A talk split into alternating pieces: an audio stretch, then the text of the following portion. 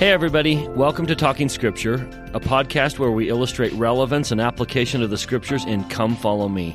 We also dive into the history and cultures of the text.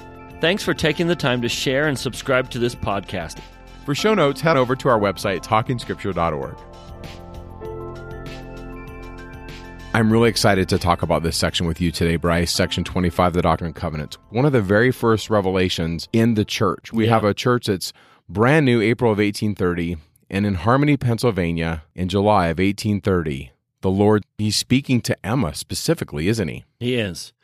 And this is a landmark section. This week, we're supposed to cover 23, 24, 25, and 26. Well, 23, 24, and 26 are great and they have some wonderful application, but they don't rise to the level that 25 is at. 25 is a landmark section.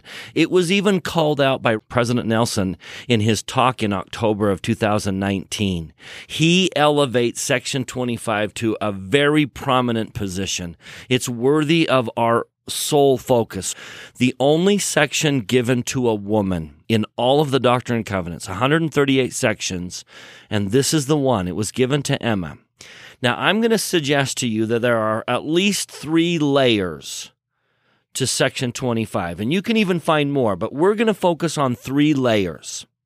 Layer number one is the Lord speaking to Emma Smith.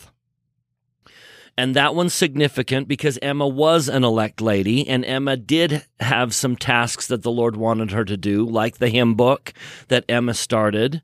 And the Lord is speaking to Emma. And that's kind of the layer that most people will study this week. And that's a good layer. And that's a great layer. But then I would push you beyond that. The second layer is that the Lord is speaking to and about all women. And every single person on earth needs to hear that. Because in our culture, in our history, women have often not been highlighted like they should have been. They have not received the attention that they should have received. I love that in the latest round of church history and the saints, we are pulling more and more the stories of the women of church history because they have made tremendous contributions. But I want everyone to hear what God has to say about his daughters, and it commands our respect and our attention. Layer number three is that it is God speaking to the wife of the prophet symbolically representing the membership of the church as the bride of Christ. And this is one that is a little bit hard to find, but let me introduce this thought by having you turn to Hosea in the Old Testament. In the book of Hosea, you really just need the chapter headings. You can do it without, you know, knowing a whole lot about um, the Old Testament. Hosea the prophet is asked to marry a harlot in chapter 1. The chapter heading says, Hosea and his family are a sign unto Israel, meaning Hosea and his wife and their children are a pattern of the gospel.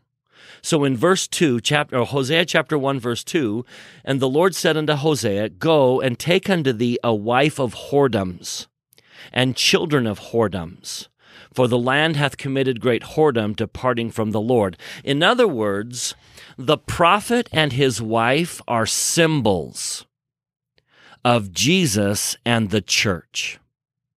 So, because the church had apostatized and left Jesus and worshiped other gods, it was like an unfaithful wife cheating on her husband. And so the, he makes that a pattern. So a faithful prophet and a faithful wife would represent a faithful bride to Christ. So layer number three, now think through the New Testament. You know, the 10 virgins, they're waiting for the bridegroom to come. Um, how many times is the second coming referred to as a wedding? And Paul uses that imagery a lot that Jesus is married to the church. And so, this message to Emma is a message to all of us how to be faithful to our husband, which is Jesus. I might interject here that Donna Nielsen wrote a book called Beloved Bridegroom, where she takes readers through the traditions of Jewish weddings to show the gospel in these cultural representations of what they did at weddings. And it's a well written book. It's it's short, but it really draws attention to these ideas. And so what Bryce is saying is that the woman, the bride, macro level, is God's church. Jesus is the husband, the church is the bride. So Joseph in this case would symbolize Christ and Emma would symbolize all of us. So you got to make sure you study it at the right level because some people might be offended if the Lord tells Emma to be more supportive of her husband. But if you look at that at the third level, it's Jesus saying we need to be more supportive of our faithful husband who is Christ. We, the church. And so you can find a lot of these apply more significantly at different levels. So here's what we're going to do. We're going to do the first level last. Mike has a tremendous rundown of the history of Emma Smith, which needs to be told because she has been one of the most faithful in all of church history. And we need to be careful that we don't taint her with the final years of her life because this was a faithful woman. So we're going to do her history. We're going to talk about Emma. And we're going to keep pulling back into section 25 as to talk about some of her attributes. So the Lord to Emma. We'll do that last. What I'd like to do first is that second layer the Lord speaking to and about women. And he calls his daughters elect ladies. And I just want to take you through the scriptures and show you some of the messages that God delivers that help us understand how he feels about the election of womanhood. So let me start in the Old Testament. If you'll turn with me to Isaiah. Now, it's significant to me that this chapter is repeated in the Book of Mormon. I'm very fascinated which Isaiah chapters get repeated in the Book of Mormon, and this is one of them. You can find this in 1 Nephi chapter 21. But I'd like to read it out of Isaiah chapter 49. And he's going to make an analogy here and this is the point he's trying to make. When Jesus wants us to understand the atonement, when he truly wants to liken the atonement to something that we could comprehend, he compares it to motherhood. Atonement and motherhood are inseparably connected. Listen to this connection. Verse 14 is what we often say of God. I've heard myself, I've heard people I love. Uh, this is Joseph Smith in Liberty Jail. This is Peter on the boat in the Sea of Galilee. This, this is the Jews walking to Babylon. Yeah, this is so many of us. But Zion saith, The Lord hath forsaken me, my Lord hath forgotten me. Now, I know you've probably been tempted to say that, right? That where is God in all of this? Why has he left me abandoned? Why isn't he helping me? This is Joseph Smith in Liberty Jail. O God, where art thou? And where is the pavilion that covereth thy hiding place? Or Peter on the boat, carest thou not that we perish? This is the moment we shake our fists at heaven and say, Why are you letting this happen to me? Now, Jesus is about to say, I need you to understand that I can't abandon you. I can't. It's not possible for me to abandon you. Because of my atonement, I need you to know how I feel, how connected we are to each other. And so he compares it to the closest thing to the atonement. And he says in verse 15, can a woman forget her sucking child that she should not have compassion on the son of her womb. There's the comparison. Jesus is like a young mother. And he's saying women can't walk away from their newborn babies. They've paid too high a price. Women, mothers, can't walk away. Fathers can walk away much more easily. I love my children. I love them dearly but I will never have the relationship with them that their mother has. And Jesus is saying, just like a woman can't walk away from her newborn child because she's paid too high a price, I can't walk away from you for the same reason. Women teach us of the atonement. Now, let's do another one. Same idea. Let's go to Moses in the Pearl of Great Price. Moses 6 This is a conversation between God and Enoch about the fall of Adam and that Adam was cleansed from the original sin by baptism. Verse 53 Our Father spake, Why is it that men must repent and be baptized? I have forgiven thee thy transgression in the Garden of Eden. So let me tell you how the plan of salvation works, Enoch.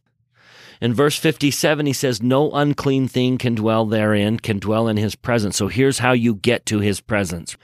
Verse 59, watch the comparison.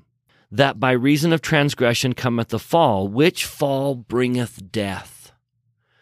And inasmuch as ye were born into the world by water, now whose water allowed me to be born into the world? That's mom. That's mom's water. I was born into the world by water and blood, mom's blood, and the spirit. So the entrance of my spirit into my body. I was born into this world by water, blood, and spirit. That I have made, and so become of dust a living soul. Even so, you must be born into the kingdom of heaven of water. Now, what water is my birth into the kingdom of heaven? It's the water of baptism and of the Spirit. That's the receiving of the Holy Ghost after baptism and be cleansed by blood. Now, do you see the connection? There are two people who shed their blood for me. There are two people whose water and blood give me life and birth and give me a chance at existence. It is my mother and my Savior. And those two go hand in hand motherhood, womanhood, and atonement. Those are the only two people he calls out and says, This, it is their water and their blood that, that brings life. Now, let me do another one, kind of that same idea of childbirth.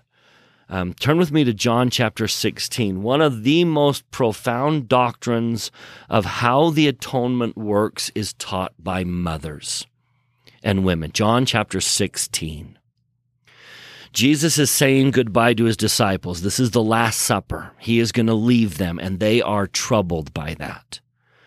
They are in pain because Jesus is leaving.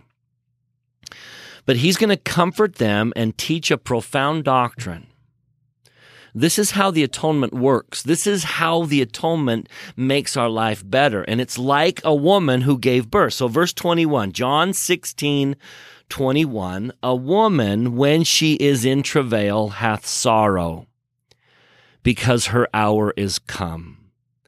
But as soon as she is delivered of the child, she remembereth no more the anguish for the joy that a man is born into the world. It is the most magical thing in the entire world.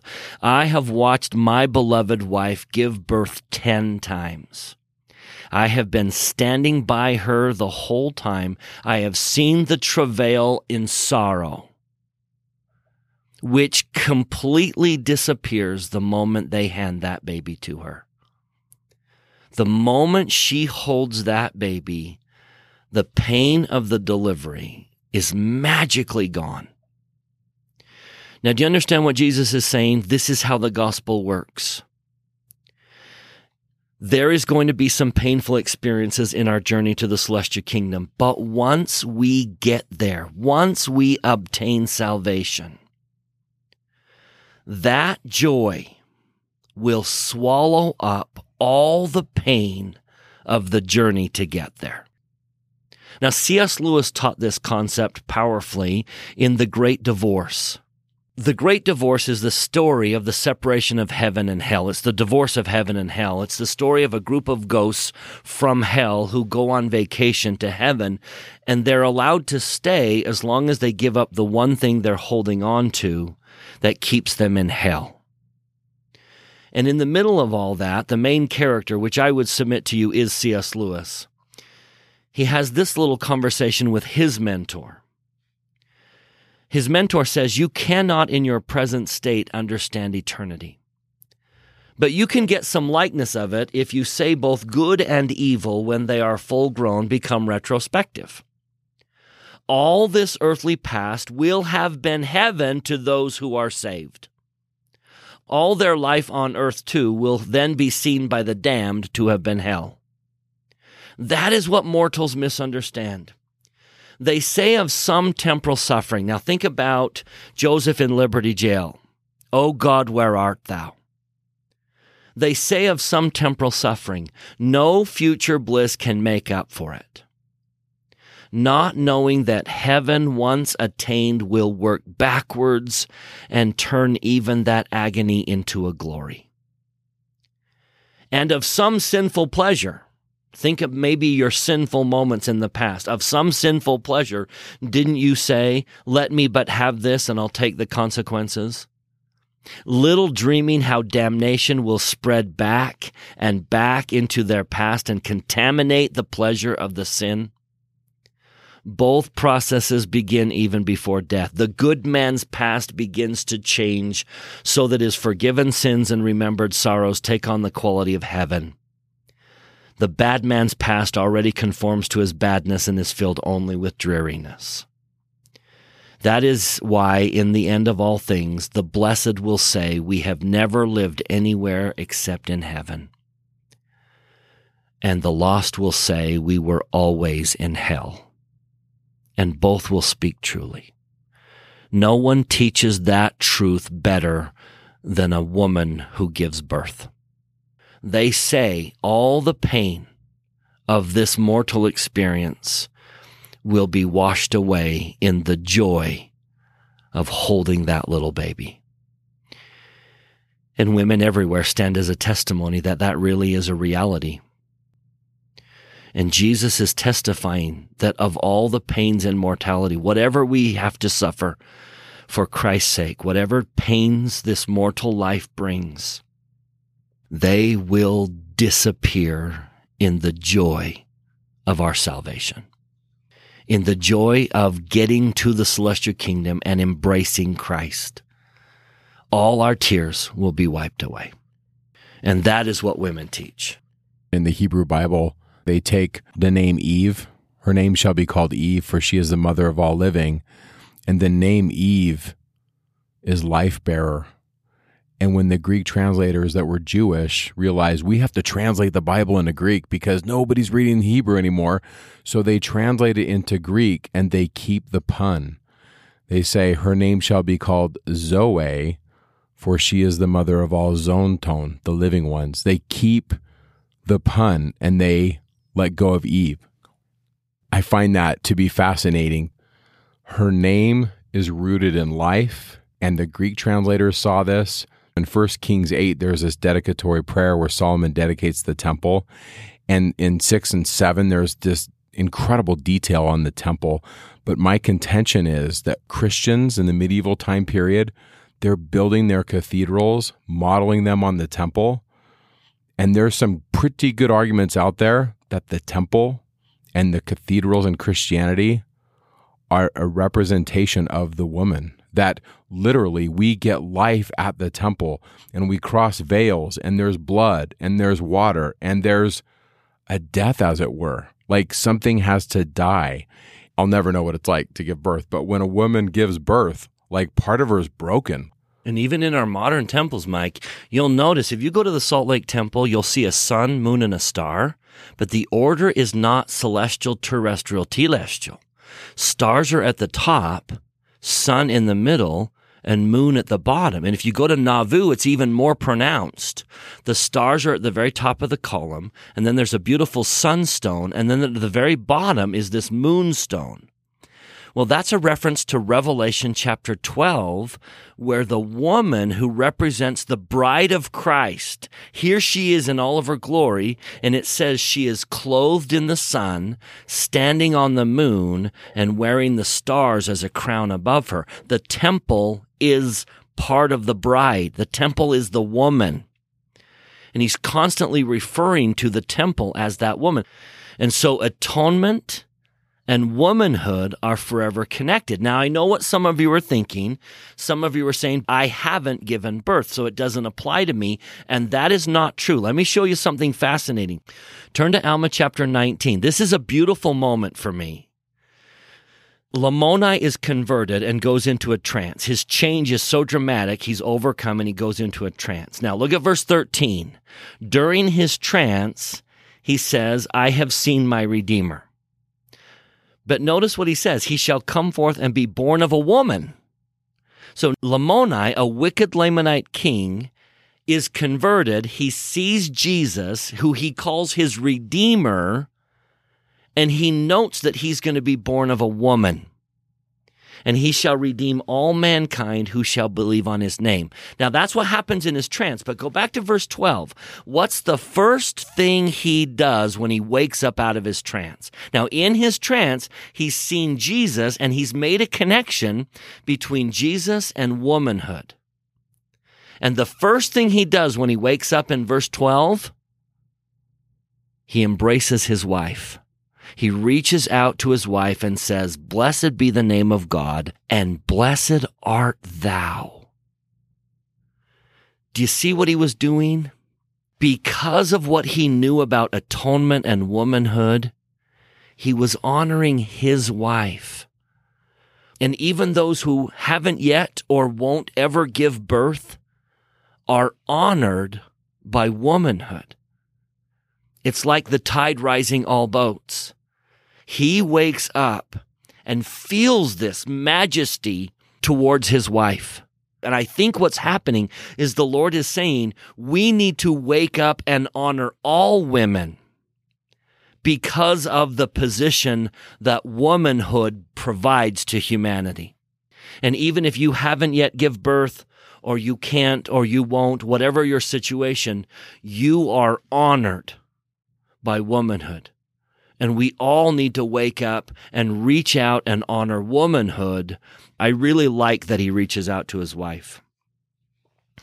Now, that being said, let me point out a couple other fun little scriptures where God seems to pay tribute to women. And I don't mean to trash men. I don't think it's necessary to throw men under the bus in order to honor women. I am not offended by the truth that my wife has a connection to our children that I will never have. It doesn't diminish manhood. It just celebrates womanhood. Would you turn with me to Moses chapter 5? Again, I don't mean to diminish Adam, but listen to the difference between Adam and Eve. Verse 10 In that day, Adam blessed God and was filled and began to prophesy concerning all the families of the earth, saying, Now notice the pronouns.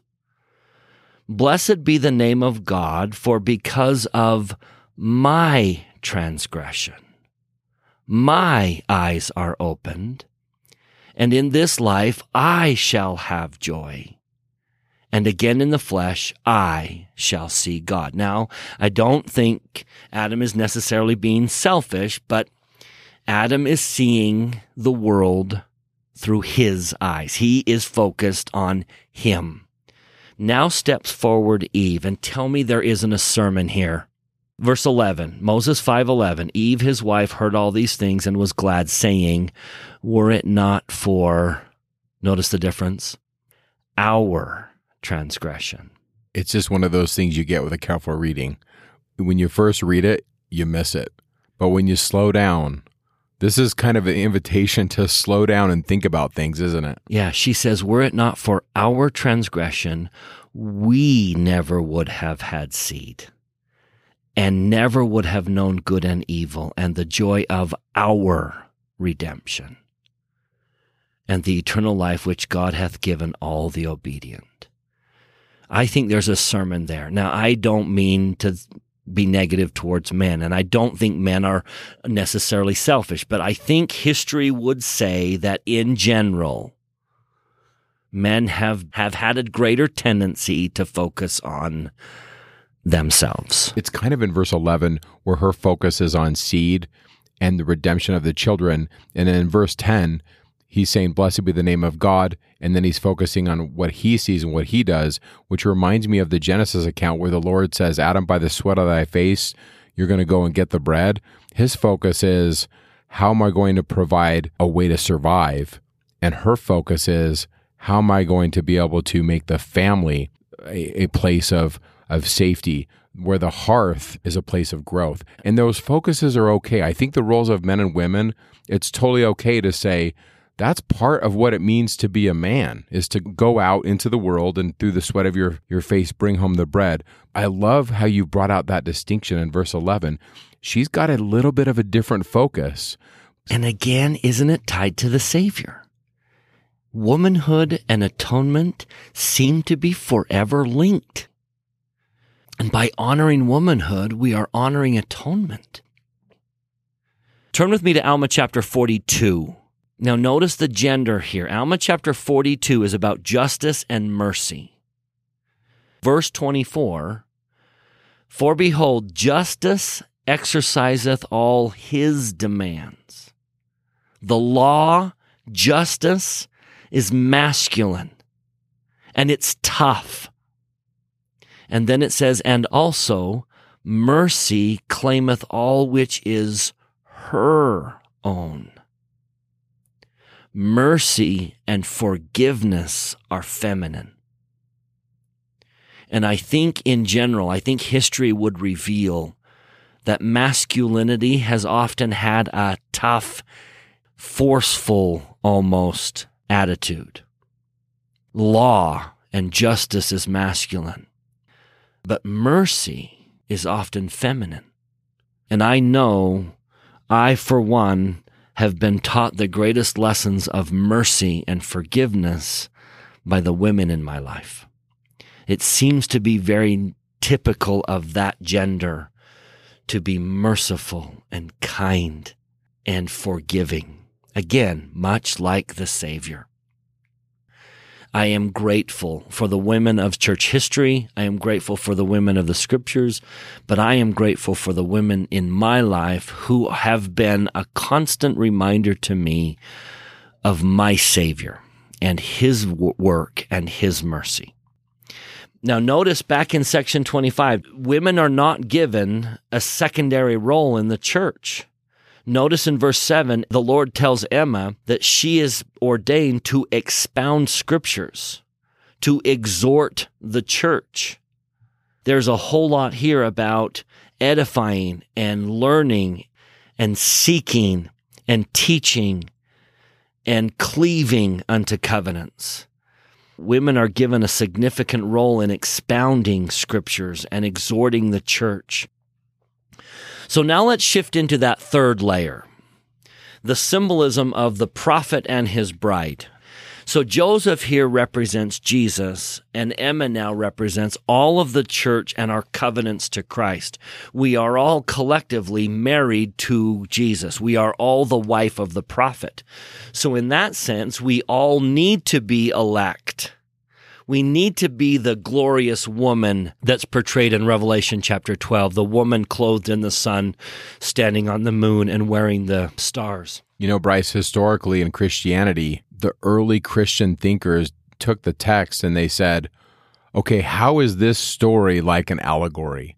And so what Bryce is introducing is this allegorical reading of of D&C 25. I think sometimes especially westerners approach Hosea and they get so caught up in well did he marry or did he not marry a prostitute and i don't even think that's the point of hosea i think we have to relax our eyes a little bit and sometimes read these things allegorically we have this problem when we read joshua in the conquest narratives but the early Christian thinkers read Joshua and they said, We can't read this literally. This is not the Jesus of Nazareth that would dictate these orders. And so they read these things allegorically. And so this is one of of at least four possible interpretations of scriptural texts.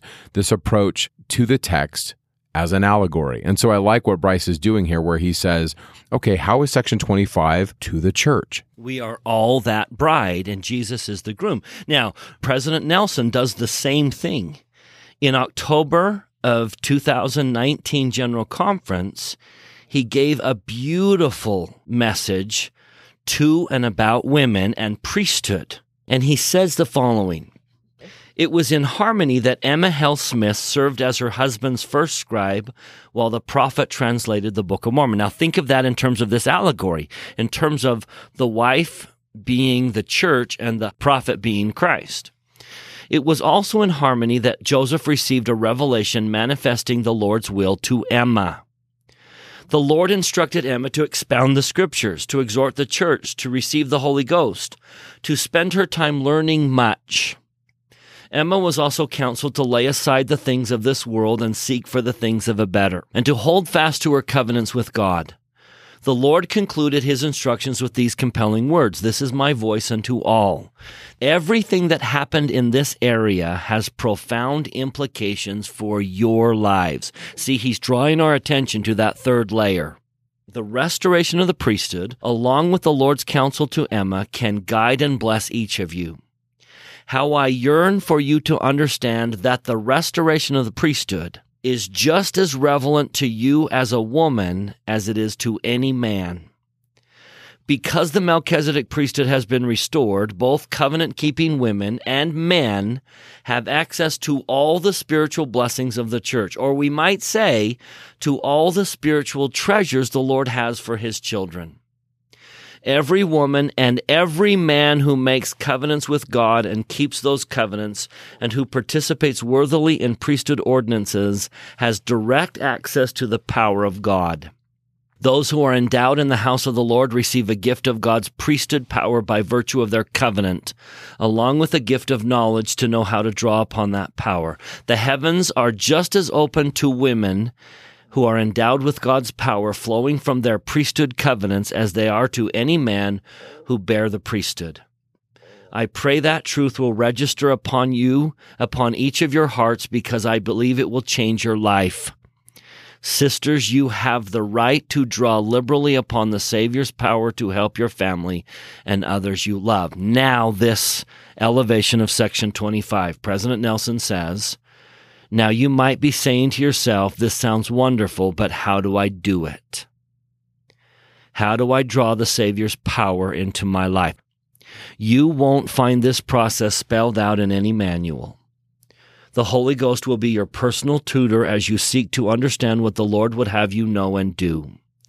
This process is neither quick nor easy, but it is spiritually invigorating. What could possibly be more exciting than to labor with the Spirit who understands God's power, priesthood power? What I can tell you is that accessing that power in your life requires the same things that the Lord instructed Emma and each of you to do. Did you catch that?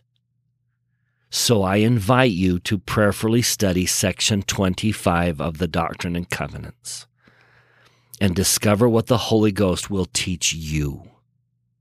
Your personal spiritual endeavor will bring you joy as you gain understanding and use the power with which you have been endowed.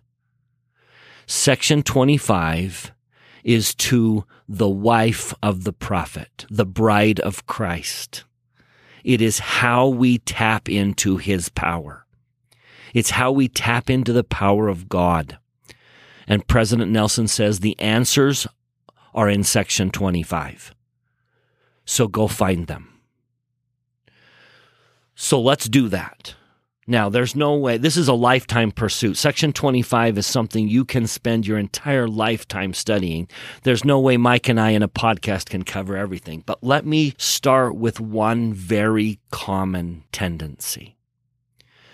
Right after calling Emma an elect lady, the Lord says, Murmur not because of the things which thou hast not seen, for they are withheld from thee and from the world. Which is wisdom in me in a time to come? Now, if I can personalize that and bring it to that level three where all members of the church, he's saying, don't murmur because of the things that you don't have the Lord is saying, don't get caught up in what I'm doing in someone else's life.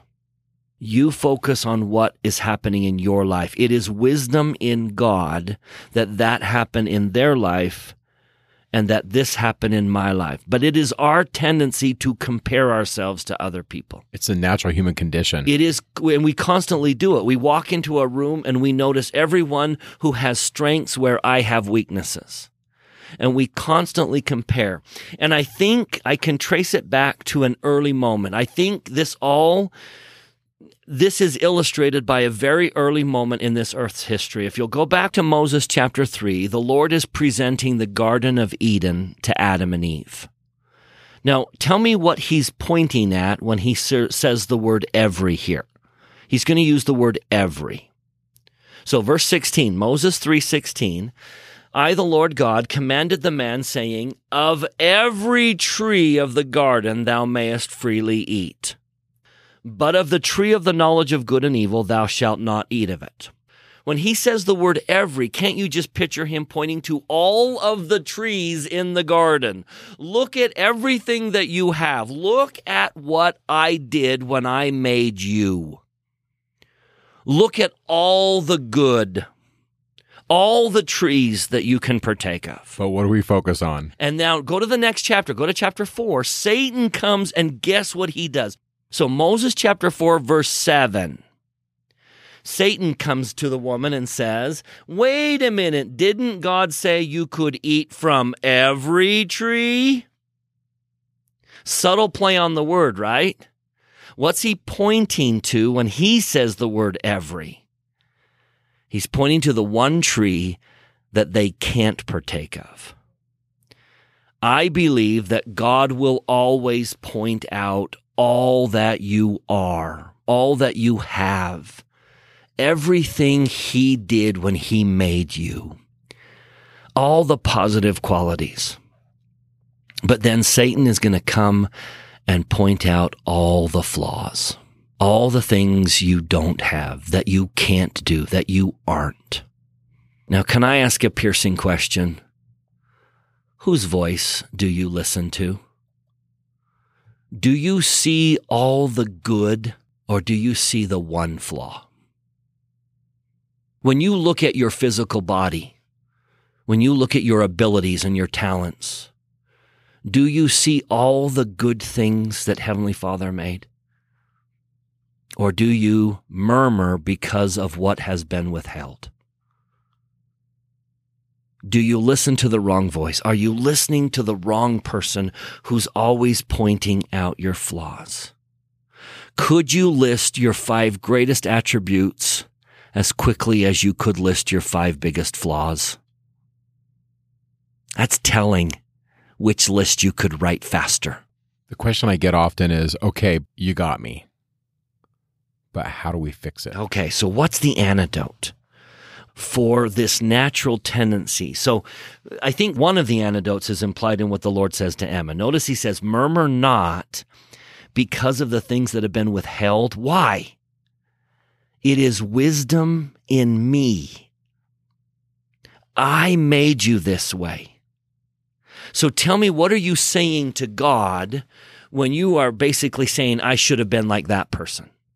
I should have had his abilities or her abilities. I should have her hairstyle. Or I should be as talented as he is. What are you saying to God when you murmur because of what you don't have?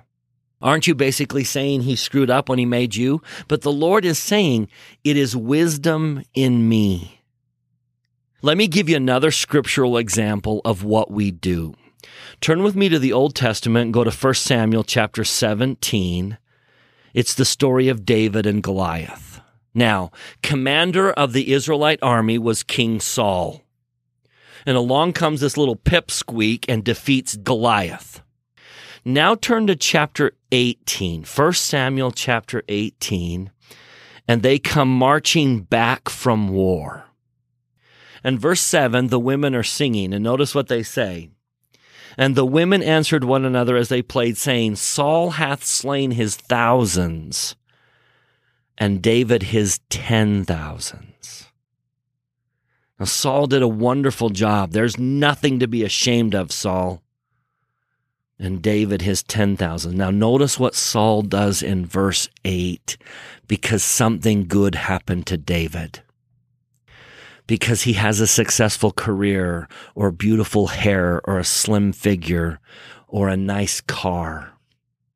Saul was very wroth, and the saying displeased him. And he said, They have ascribed unto David ten thousand, and to me they have ascribed but thousands. What does he do with the word but there? He tears down his accomplishments because someone outdid him. He tears himself down because someone's more successful or someone's thinner or someone makes more money. Whatever the comparison, he butts himself. To David, they've ascribed ten thousands, and to me, they have ascribed but thousand. Is that what you mean by butt himself? He butts himself. He tears himself down because something good happened to someone else. Now, can you hear the Lord say, murmur not because of the things that have been withheld? It is wisdom in me. So let me give you an antidote. Let's turn to the Book of Mormon and let me give you a couple scriptures that may serve as a tremendous antidote. Turn with me to Alma chapter 29. What a blessing Alma 29 is. This is where Alma wishes he were something he wasn't. He wishes he were an angel and could shake the earth and convert people with raw power. He wishes he were more than he was. So, verse 3, he catches himself and says, I ought to be content with the things that the Lord hath allotted unto me. And then he gives the antidote in verse 9. May I suggest here is one of the antidotes that President Nelson is calling us on to adopt in order to tap into the Savior's power. Alma says, I know that which the Lord hath commanded me. And I think we could paraphrase that to say, I know what the Lord hath made me, or I know that which the Lord hath given me, and I glory in it. The antidote is to glory in what God has done in your life. Now, some people push back and say, but that's pride, Bryce. I can't be proud. But notice what Alma says.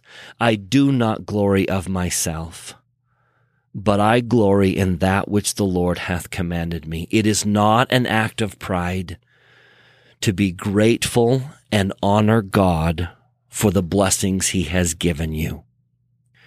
It is not an act of pride to be grateful that your body is your body, that your abilities are your abilities, your height, your weight, the things that you can do, to recognize God's hand and glory in what God has done is not an act of pride. I do not glory in myself, but I glory in that which the Lord hath given me, or commanded me, or made me. So there's step number one. I'm going to see all the trees that I can eat. I know who I am and I glory in it.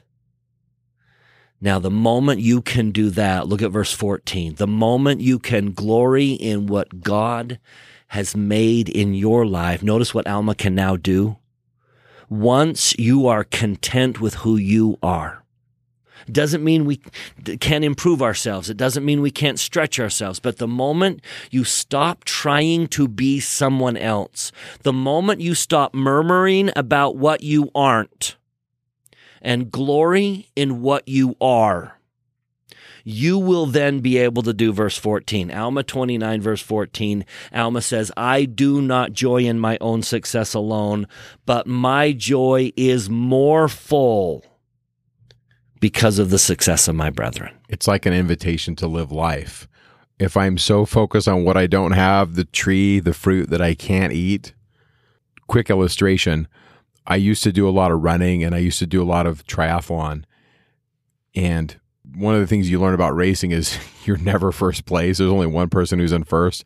And I always beat myself up. And then in 2013, I had a debilitating stroke that took away years of my life and caused some problems. And I look at pictures of myself pre stroke versus now, and I think, what in the heck was I so caught up in in this for? I mean, it's good to compete, it's good to do well, but there were days I'd beat myself up like I wasn't enough, and I'm thinking, I should have just enjoyed it. I should have just enjoyed what I had.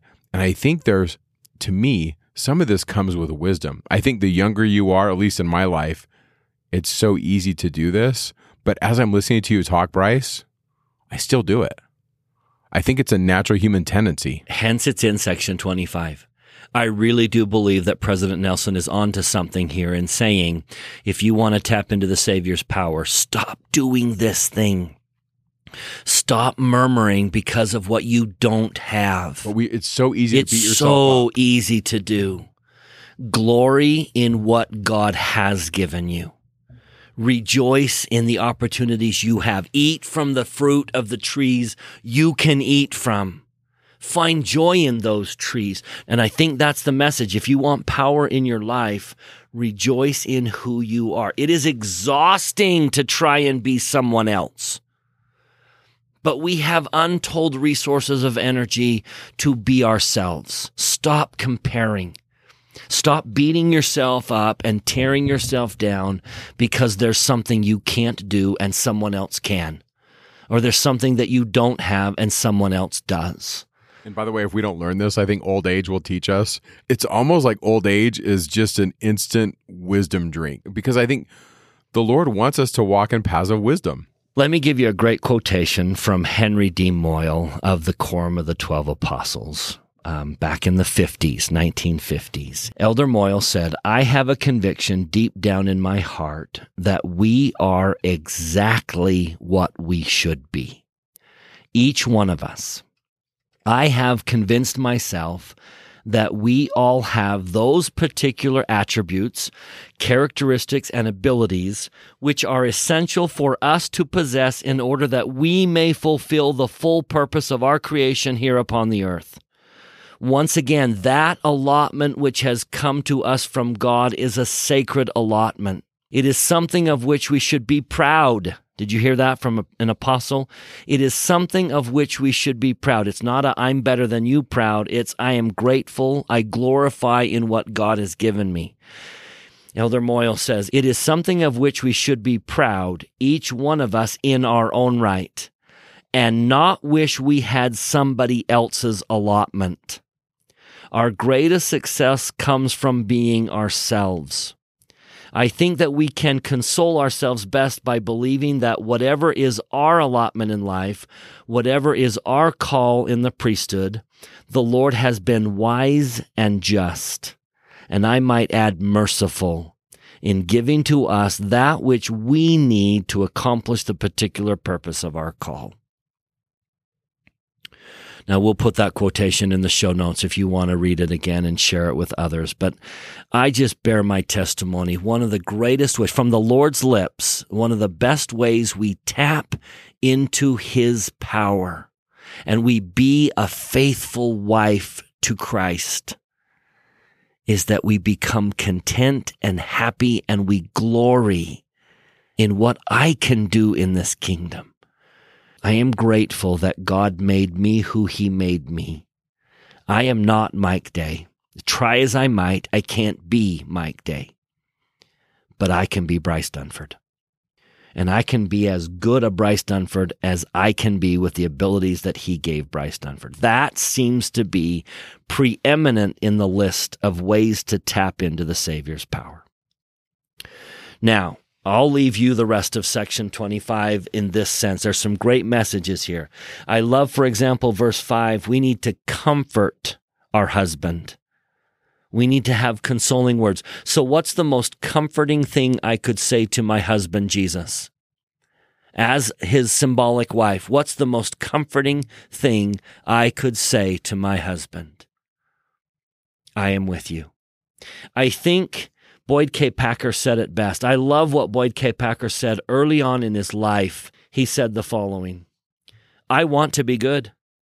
I'm not ashamed to say that. I want to be good. I found in my life that it was critically important that this be established between me and the Lord so that I knew that He knew which way I had committed my agency. I went before Him and, in essence, said, I am not neutral. You can do with me what you want. If you need my vote, it's there. I don't care what you do with me, and you don't have to take anything from me because I give it to you. Everything, all I own, all I am. And that makes the biggest difference. I think that's possibly the most comforting thing I could say to my husband, Jesus. Those are the most consoling words that I will follow and obey. Do you remember what he said to Peter? If you love me, feed my sheep. Lord, I'm in. I'm going to feed my sheep. Look at verse 6. Go with him at the time of his going. Wherever Jesus is taking me, I go willingly. Whatever calling he hands me, I go willingly. That phrase reminds me of Ruth. Where you go, I will go. Yeah. Where you lodge, I will lodge. Yeah. And I, I like the one by C.S. Lewis, where C.S. Lewis says, I don't need so much of your time, I need you. And I think about that in a marriage. We just want our spouse. We want we want it all. And I see the Lord saying to the church, because he's going to say this later when we get to tithing and, and all the things that that means. But when it comes to tithing or offerings, what the Lord is saying to me is, I want all of you. I want you to be all in. And that's why the marriage relationship is so incredible because that's the one relationship where we hopefully have that experience. And even in that word where the Lord says that Adam knew Eve, that word is connected, yada, to intimacy. And whenever the Lord speaks about Israel, he uses that specific word to say how he knows us. In other words, I know you intimately. Like we're back to this husband wife analogy. So this is more than Joseph and Emma. This is us and Jesus. I really like that. I will go with him at the time of his going. Bryce, I just skipped over that. But when you unpack this level, it's right there. Yeah, where is Jesus taking me? When I was 19, he took me to Mexico City. Lord, I'm in. I'll go. I will go wherever you are taking me at the time you are taking me. And then after two years, he sent me home. I will go with him. And I love the whole idea about the song. At level one, Emma was asked to, to write a collection of hymns. But at level three, he's saying, My soul delighteth in the songs of your heart. So sing the songs of righteousness. The song of the righteous is a prayer unto me. Talk about something that's consoling unto God. Talk about comforting God. He's saying, I hear the songs of your heart, and they are prayers unto me. So sing them. Sing them to me. I love that Alma calls them the songs of redeeming love. By the way, Bryce, I just got to say this. A lot of scholars say the oldest text in the Bible is Exodus 15, the Song of Miriam, the Song of the Sea.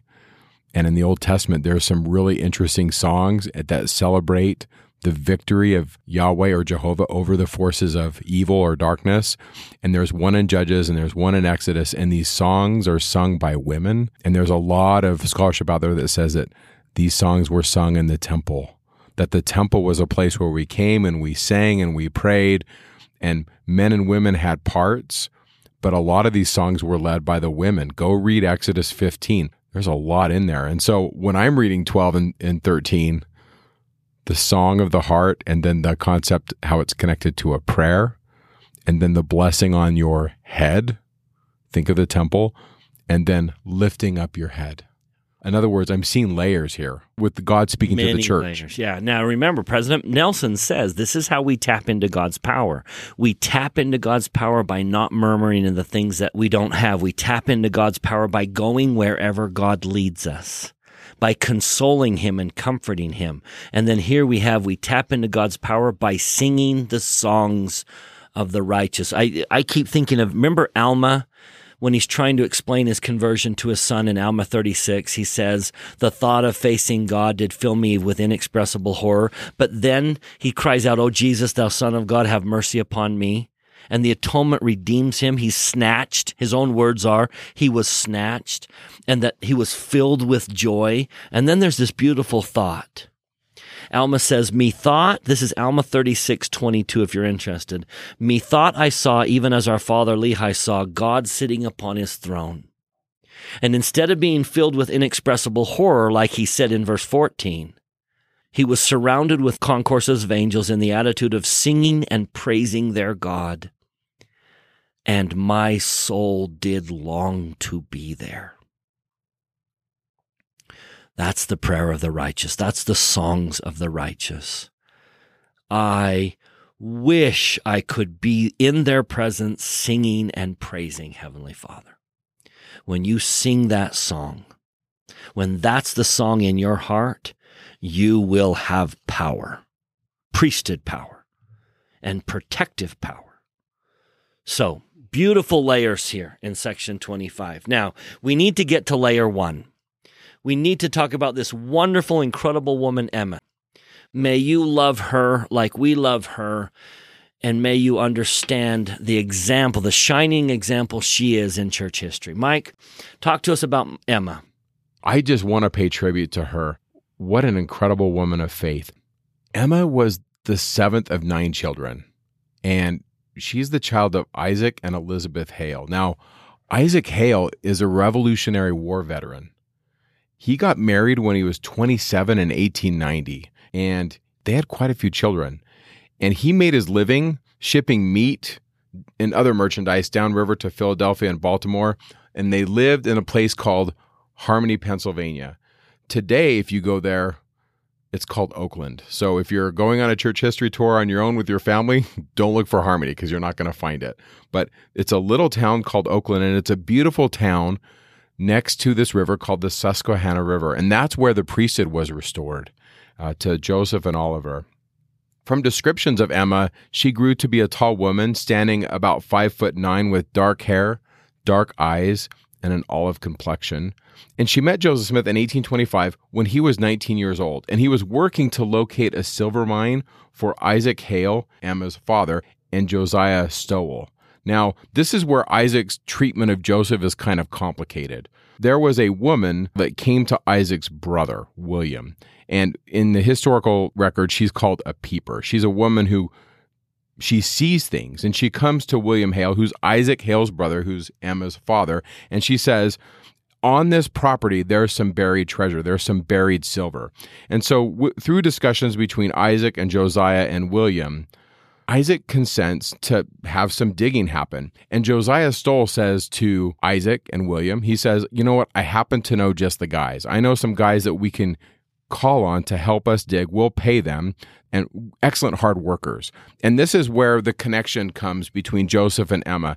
Joseph is hired to come and go work to dig for this silver, as it were. And during the course of time, Joseph becomes acquainted with Emma. And he tells his parents from the first time that he meets her that he's smitten with her.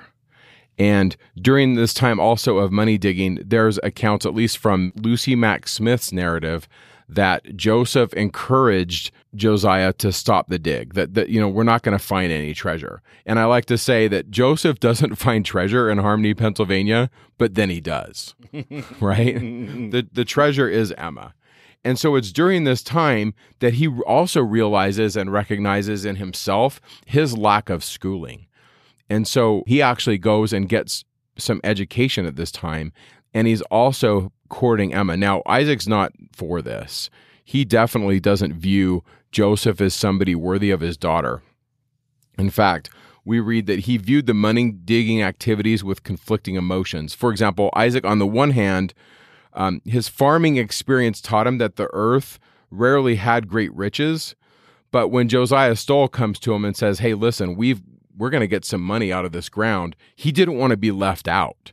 And so you can kind of see Isaac Hale's conflicting emotions where on one hand he he's a rational being and he's used to farming, but then on the other hand, if his brother William who sometimes Isaac looked at William as kind of lazy and his thinking was if my brother who's not as hard of a worker as I am, if he gets this silver and I don't, I'm going to be left out. And also it would kind of upset the balance of power between Isaac and Josiah. These were two guys that farmed together and and so if Josiah gets the silver and I don't, he kind of felt this tension. So he consented to it. Well, over time, Joseph goes and tells these guys, hey, listen, we're not going to find it.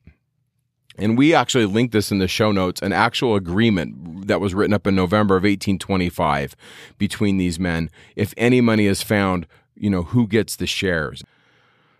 well, because the money isn't found, it seems to be from the historical record that Isaac kind of blames Joseph. Now, I'm just going to throw this in. Joseph Smith was asked so many questions repeatedly that one time he just wrote up the questions and the answers and he printed it in the newspaper so he could just simply say, maybe this will suffice once and for all. And so a lot of the questions that were asked, he answered. And one of the questions, and he was quite matter of fact. For example, he'd say, Can they, meaning Mormons, raise the dead? No nor can any other people that now lives or ever did. But God could raise the dead through man as an instrument. He just kind of had that that little bite to him. But then, what does Joseph Smith give as his divine mission? The signs which God is pleased to give him, according to his wisdom, thinks best, in order that he may judge the world. And then this question Was Joseph Smith a money digger? Yes. But it was never a very profitable job for him, as he only got $14 a month for it. So he doesn't hide this reality. He doesn't hide this history. Yeah, I was hired as a money digger. It is true, but it didn't profit much and it didn't make me a lot of money. So I just I thought that's funny that he would throw that in in a series of Q and A. Yeah. So that's kind of how they meet. Over course of time, he does pursue her. And like I said, Isaac is kind of refusing this. And he says that he opposed him as a marriage partner because, quote, Joseph was a stranger. And then here's the irony he also disapproved of Joseph's profession, which he left unstated, but may have meant Joseph's involvement in the search for a silver mine near his home. And the reason why I think that's ironic is because Isaac Hale was directly involved in the search for the silver, and therefore Joseph meets his daughter because he's searching for the silver, which Isaac wants to have found but he doesn't like Joseph's profession. So I'm just throwing that out there as a little bit of irony in this whole thing swirling around Joseph meeting Emma. And so over time, we read that Emma says that Joseph importuned her and aided by Mr. Stowell, who urged me to marry him as well. And then she says to her son, Joseph III, she says, preferring to marry Joseph to any other man that I knew, I consented. And so because Isaac was against the marriage, Emma has to elope. And so Emma, she was educated. Like her mother taught her how to read when she was really young. And Emma's a little bit older than Joseph. And so she's been a teacher for some time. And she actually has cows. She has possessions. And she elopes with Joseph on January 18th, 1827. And she pieces out. She leaves. Her and Joseph go north to go live in Palmyra, or actually Manchester, which is right there, to go live in the frame home that was completed after Alvin's death in 1823. So if you go there to the church history sites, there's this little log cabin. And sometimes enemies of the church say that Emma went to go live in the log cabin, and that's just historically inaccurate. The log cabin had then been left, and they lived in the frame home, which was near the log cabin, which was much larger. It's a beautiful home. And that's where Emma goes to live. Now, she was comfortable when she was back home in Harmony, Pennsylvania. And she leaves Harmony to go live with Joseph. And they're going to come back. They're going to come back in December and she's going to get her possessions.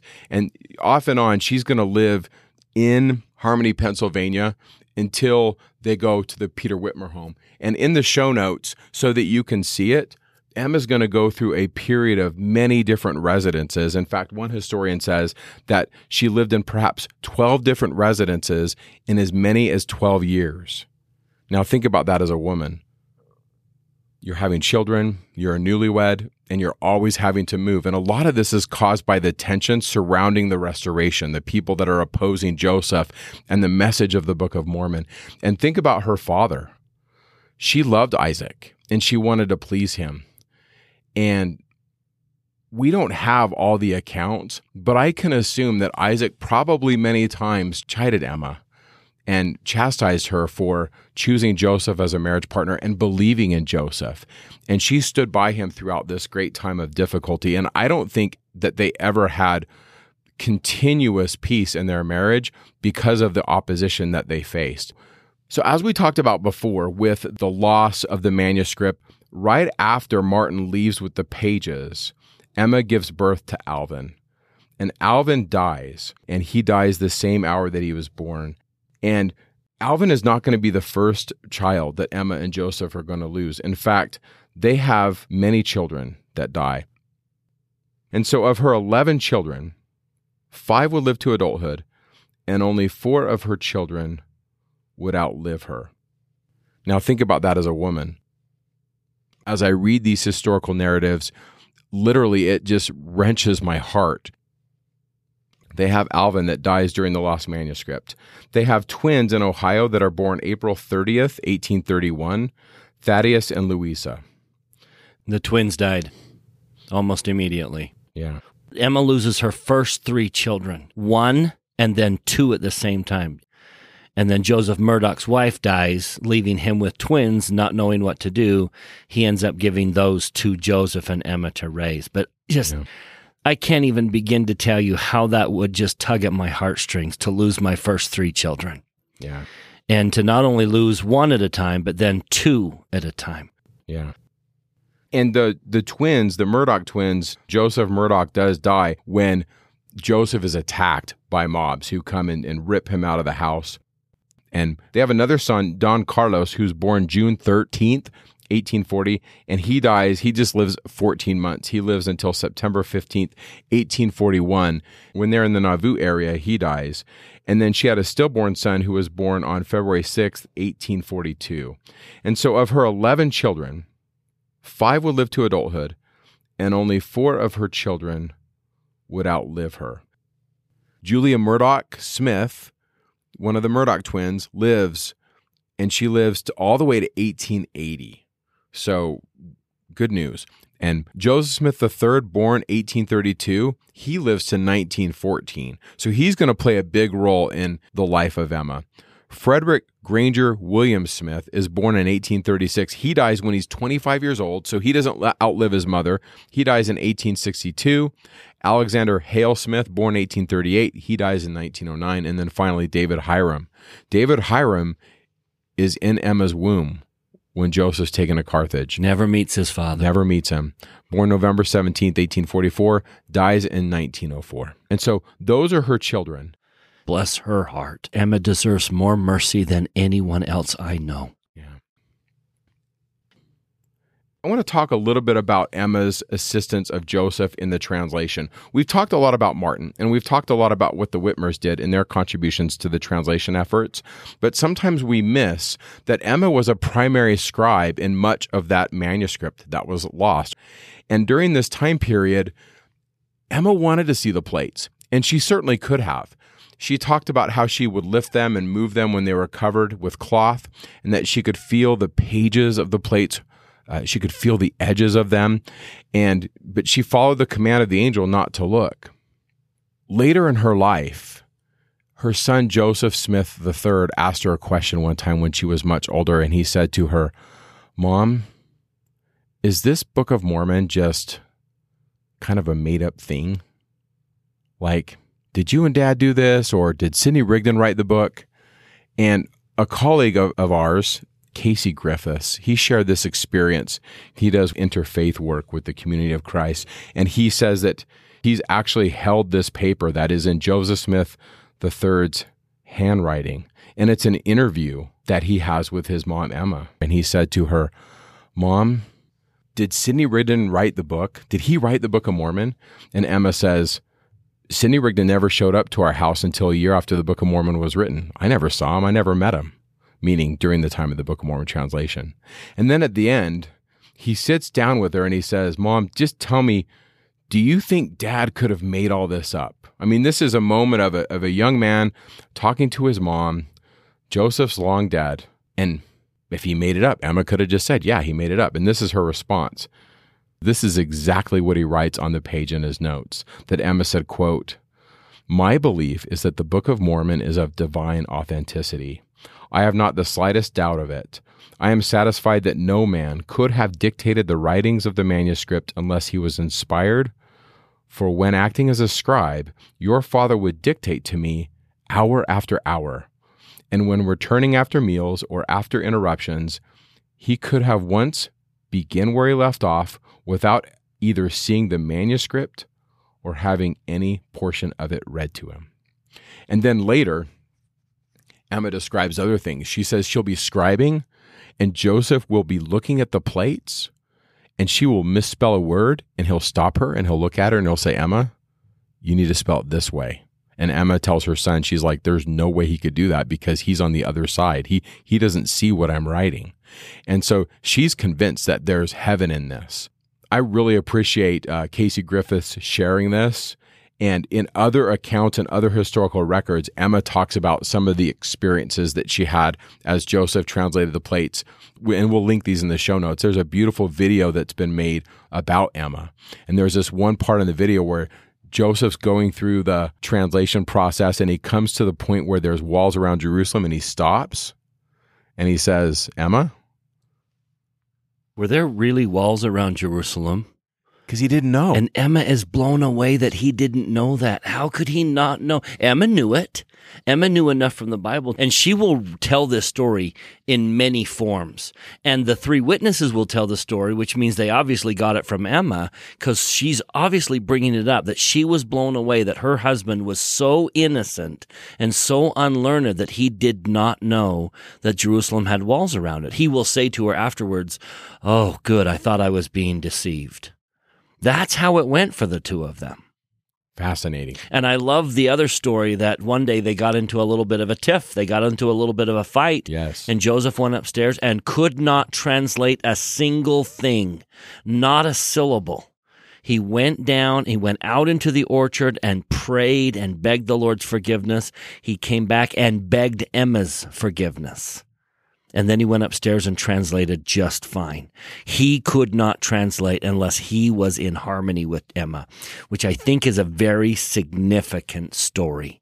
That his relationship with Emma has a tremendous influence on whether or not he's inspired and can translate. Bryce, I'm convinced that Emma played a huge role in the restoration, that Emma and Joseph are having discussions. We don't have this in the historical record, so I'm clearly speculating here. But as a married man, I can't say my life is my life. Like the conversations I have with my wife influence my decisions and influence the direction of my life. And I had another thought, Mike. Do you remember how Oliver failed to translate because he didn't, he just asked that he hadn't done more? Well, obviously Joseph had done that more. And I wonder if he and Emma, I wonder if the key was that Oliver didn't realize the year or so Joseph has the plates and just Emma, did they talk about? Did they practice? Did they yearn to translate? And what role does Emma play early on before Martin starts showing up, before Oliver shows up? Because Oliver fails to translate and is told you didn't do enough, which clearly Joseph did. And I can't help but think that Emma was a critical piece of that puzzle in unlocking uh, Joseph's ability to translate the plates. Yeah. I, I just I can't see it any other way. And so she plays a role in this. Now, we don't talk about this a lot, but her baptism, on the day she's baptized, Joseph's arrested.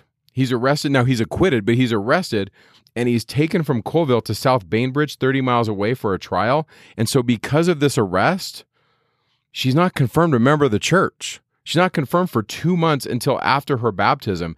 And even though she's confirmed later and Joseph's acquitted, this causes her a lot of anxiety. And this is really a big push to get them out of New York. They're going to leave that area. And this is introducing what I call Emma's constant struggle. Now, if you want to go down the deep details of all this, it's just going to be in the show notes because it's kind of a lot.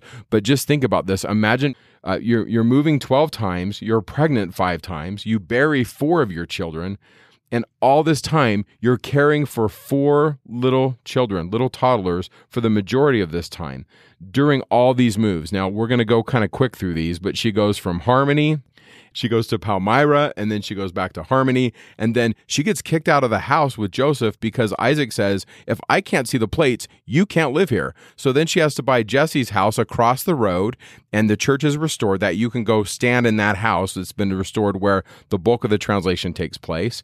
And then they go and they move again.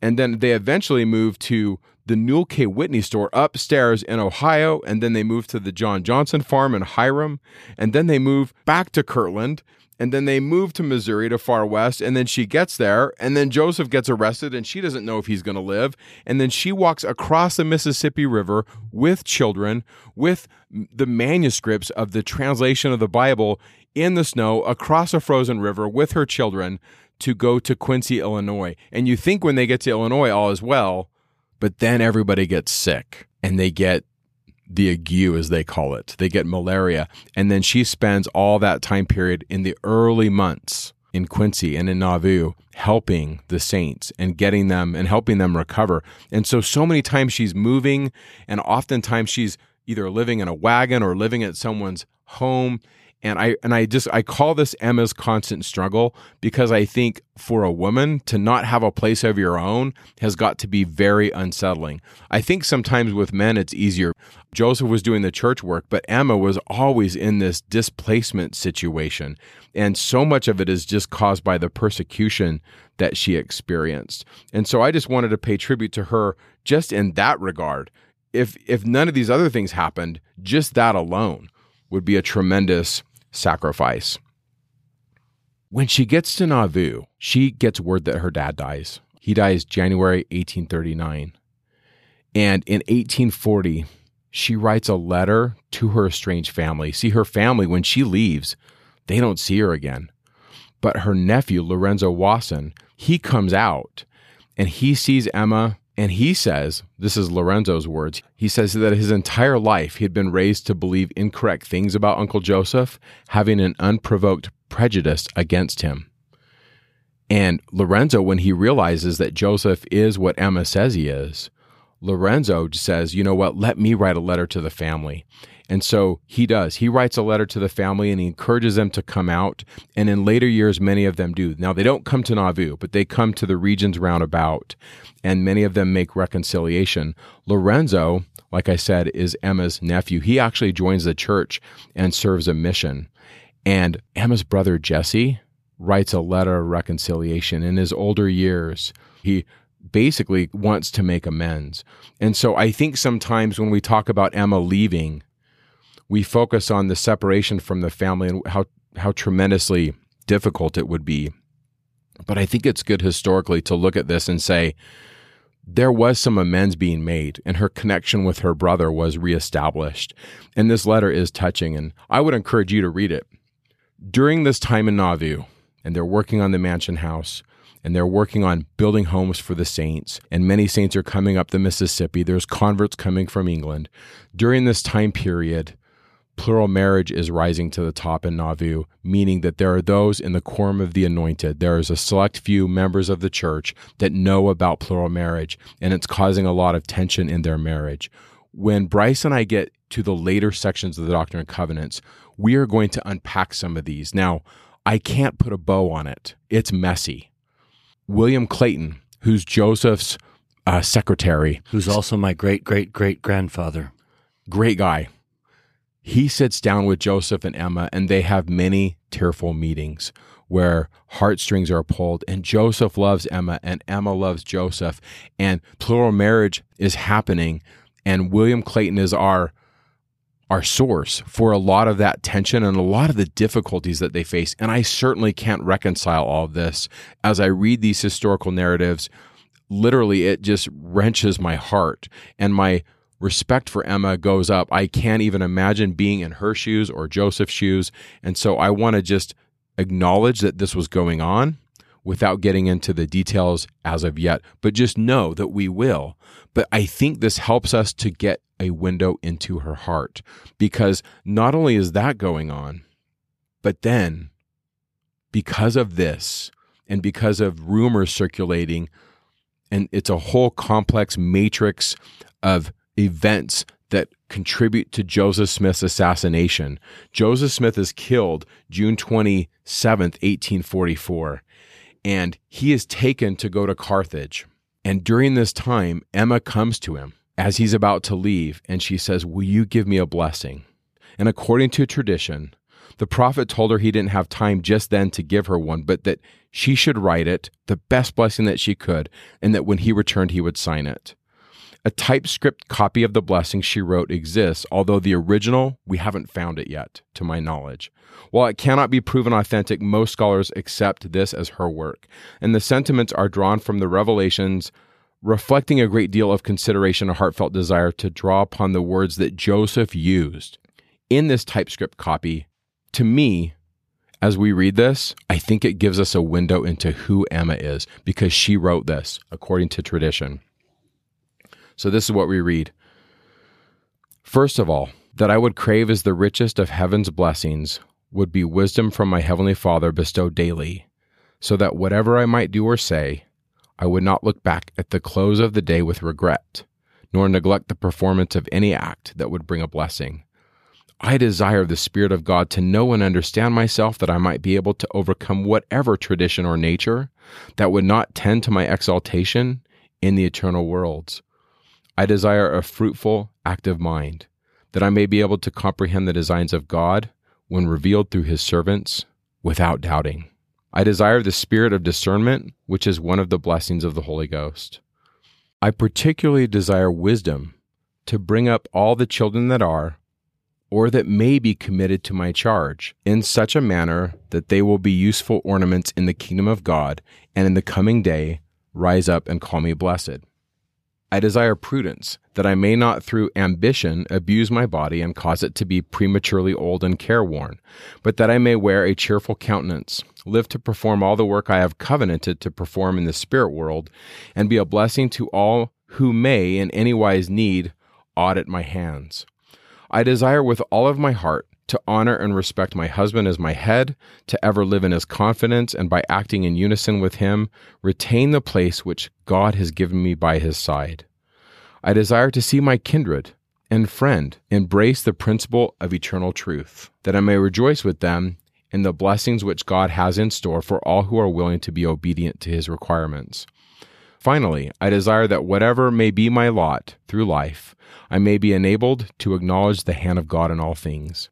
These desires of my heart were called forth by Joseph sending me word that he had not time to write as he would like, but that I could write out the best blessing I could think of, and he would sign the same on his return. Emma Smith. To me, this gives us such a window into who she was. She's longing for him and his blessing. She loves him. Say what you want about whatever happened in Nauvoo, whatever happened with plural marriage, but this woman loves her husband and her husband loves her. That is abundantly clear. And they, they are knit together at the very heartstrings and they go hand in hand. I don't think Joseph Smith can go to the celestial kingdom without her, nor her without him. Just like I can't go without my wife and my wife can't go without me there's something tender about this. And once you've put yourself in her shoes for a little bit and you understand the sacrifices she's made and what she's given up, I think we could judge her kindly, especially with what happens after Joseph dies. But this woman loved her husband. Yeah. Joseph's taken to Carthage. He's killed June 27th. And according to one of her biographers, her great great granddaughter, Gracia Jones, the governor and 60 of his men, who are supposed to be in Carthage protecting Joseph, on the night of Joseph's murder, they're at the Nauvoo mansion house eating. Emma is feeding and taking care of the people that are supposed to be protecting her husband on the day of his death. Her life is literally riddled with irony. Emma is a symbol for the church. And the church, because it's married to Jesus, this is all symbolic, Jesus' life was riddled with irony. He was judged by wicked men, and he is the judge. He's the creator of the universe, and he's born in a manger. So the church has to experience irony. I think it's part of the process. In my opinion, of the four gospels, John does that the most, where he really shows you the irony of Jesus. And so, just to reiterate, she is literally taking care of the men that are supposed to be protecting her husband on the day that he's killed. And you can even see the bill that she gives to Governor Ford. Like I said, history is messy. And my interpretation of history is that Governor Ford should have been at his post and his men should have been there protecting. And in my opinion, from my reading of history, he was complicit in Joseph's death. That's going to be my reading as I go through this. I just keep thinking about this wonderful quotation from Neal A. Maxwell. He said, A good friend who knows whereof he speaks has observed of trials. If it's fair, it is not a true trial. That is, without the added presence of some inexplicableness and some irony and injustice, the experience may not stretch us or lift us sufficiently. The crucifixion of Christ was clearly the greatest injustice in human history, but the Savior bore it up with majesty and indescribable valor. I just, as we talk about Emma and Joseph and the irony that exists in that relationship, that's important to understand that it, there needs to be a little irony and injustice. And if this is a pattern of all of us in our relationship with Christ, we are here to be stretched and lifted and pushed until we become what he wants us to become. So clearly we're going to find that in the relationship between Joseph and Emma. Yeah. Joseph dies. The saints go west. There's some tension between Brigham and Emma, and a lot of it has to do with property and security, and we'll talk about that later. But just know that because of this and other reasons, Emma doesn't go west. The saints go west and in 1847, she marries a man named Lewis Bidamon from a German family of Methodist background, and according to the descriptions of those in history, describe him as a very fine looking man, six feet tall, and he's been involved in a number of businesses. And he's got a little bit of a checkered past. I, I kind of go through some of this in the show notes and I cite some of the historical sources if you want to go down those rabbit holes. But he's married to her until her death. They're married in 1847. Ironically, we're back to irony. He marries her on December 23rd. Joseph's birthday. Yeah. I mean, that's a, that's some irony there. Um, and then they're married until her death on April 30th, 1879. So they're married for 31 years. When they get married, Emma's 44 and Louis is 41 years old. And during the course of their marriage, they have some separation. There's a period of time where he goes west during the gold rush and they write, and some of those letters are extant. You can read those. But then later in their marriage, when Lewis is 58 and Emma is 61, Lewis is unfaithful to, to Emma. Um, there's a woman by the name of Nancy Perryman Brooks Abercrombie. She's a 35 year old woman in Nauvoo. She has a son named Charles and he's born in 1864. So, to put it in perspective, Emma and Lewis now have been married for 16 years, and this child is born, and Emma is 61 years old. And to show you the way that Emma is, who, what kind of person Emma is, well, in 1868, Nancy's unable to care for the son that Louis had fathered. And so she came to Emma, and Nancy said, Emma, can you take care of him? And Emma agreed to take care of him. And then she asked Nancy to be a housekeeper so that Nancy could have employment. So Nancy's working at the Nauvoo house. And be with her son. She recognized yeah. that need. I'll be happy to step in, but you need to be with your boy. I mean, Tell me that? what kind of woman this is. Who does that? And she takes care of her and she makes sure that that Charles has a good upbringing. Now, it's during this time that as as she proceeds in age, she has concern for the child. And she also has concern for Lewis. Lewis is getting old. Now, she doesn't know that Lewis is going to live a lot longer, but as she, as she gets older and Emma realizes that Charles is going to need an upbringing, she asks her husband when she's nearing death that he will marry Nancy so that Charles has a home. And so Emma dies on the 30th of April, 1879. And then a little over a year later, Lewis and Nancy get married. And he, Lewis, was married to Nancy from the age of 74 until he was 85 years old. And Lewis Bidamon died February 11th, 1891, and was buried near the old homestead next to Emma. And so one of her dying wishes is that this child that she raises as her own, in fact, in later testimonies, Charles would always tell people, he, he went by Eddie later in life. People would say, What was Emma like? And he said, She raised me like I was her own son. Now go back to section 25, and do you see why the Lord would call Emma Smith an elect lady? near and dear his heart. Not only does she take care of this child, uh, but she takes care of another child. Uh, Latter day Saint widow Elizabeth Kendall and her family first became acquainted with Emma at the mansion house in Nauvoo. Her family stayed behind after the saints went west, and Elizabeth eventually remarries the same year that Emma marries Lewis.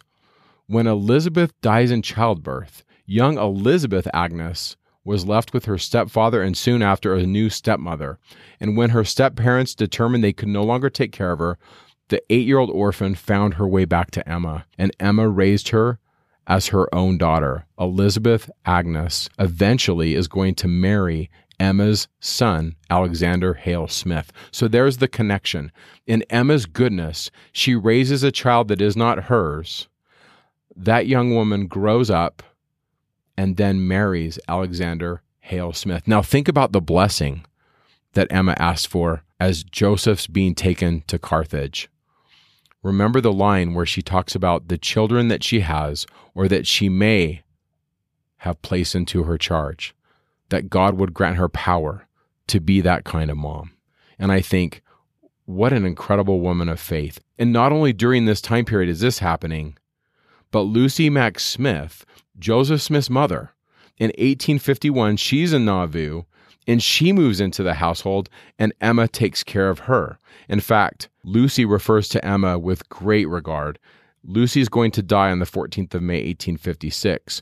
But this is what Lucy said about Emma. She said, I have never seen a woman in my life who would endure every species of fatigue and hardship from month to month and from year to year with that unflinching courage, zeal, and patience which she has ever done.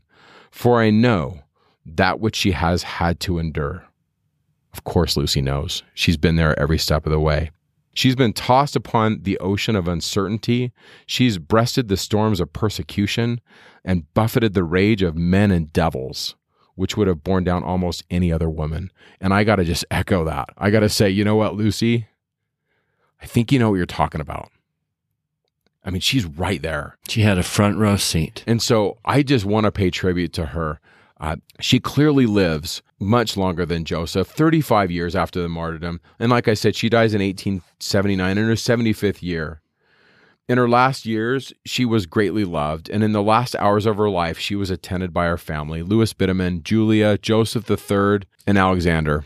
And according to Alexander, Emma seemed to to sink away during these last few days. But then she raised up and stretched out her hand, calling, Joseph, Joseph. Falling back on Alexander's arm, she clasped her hands on her bosom, and her spirit was gone. Both Alexander and Joseph thought she was calling for her son Joseph. But later, Alexander learned more about the incident. Sister Elizabeth Revel, Emma's nurse, explained that a few days earlier, Emma told her that Joseph Smith came to her in a vision. Joseph came to her and said, Emma, come with me. It's time for you to come home. As Emma related, she said, I put on my bonnet and my shawl and I went with him. I did not think that it was anything unusual. I went with him into a mansion, and he showed me through the different apartments of that beautiful mansion. And one room was the nursery. In that nursery was a babe in the cradle. She said, I knew my babe. I knew my Don Carlos. That was taken from me. She sprang forward, caught the child in her arms, and wept with joy over the child.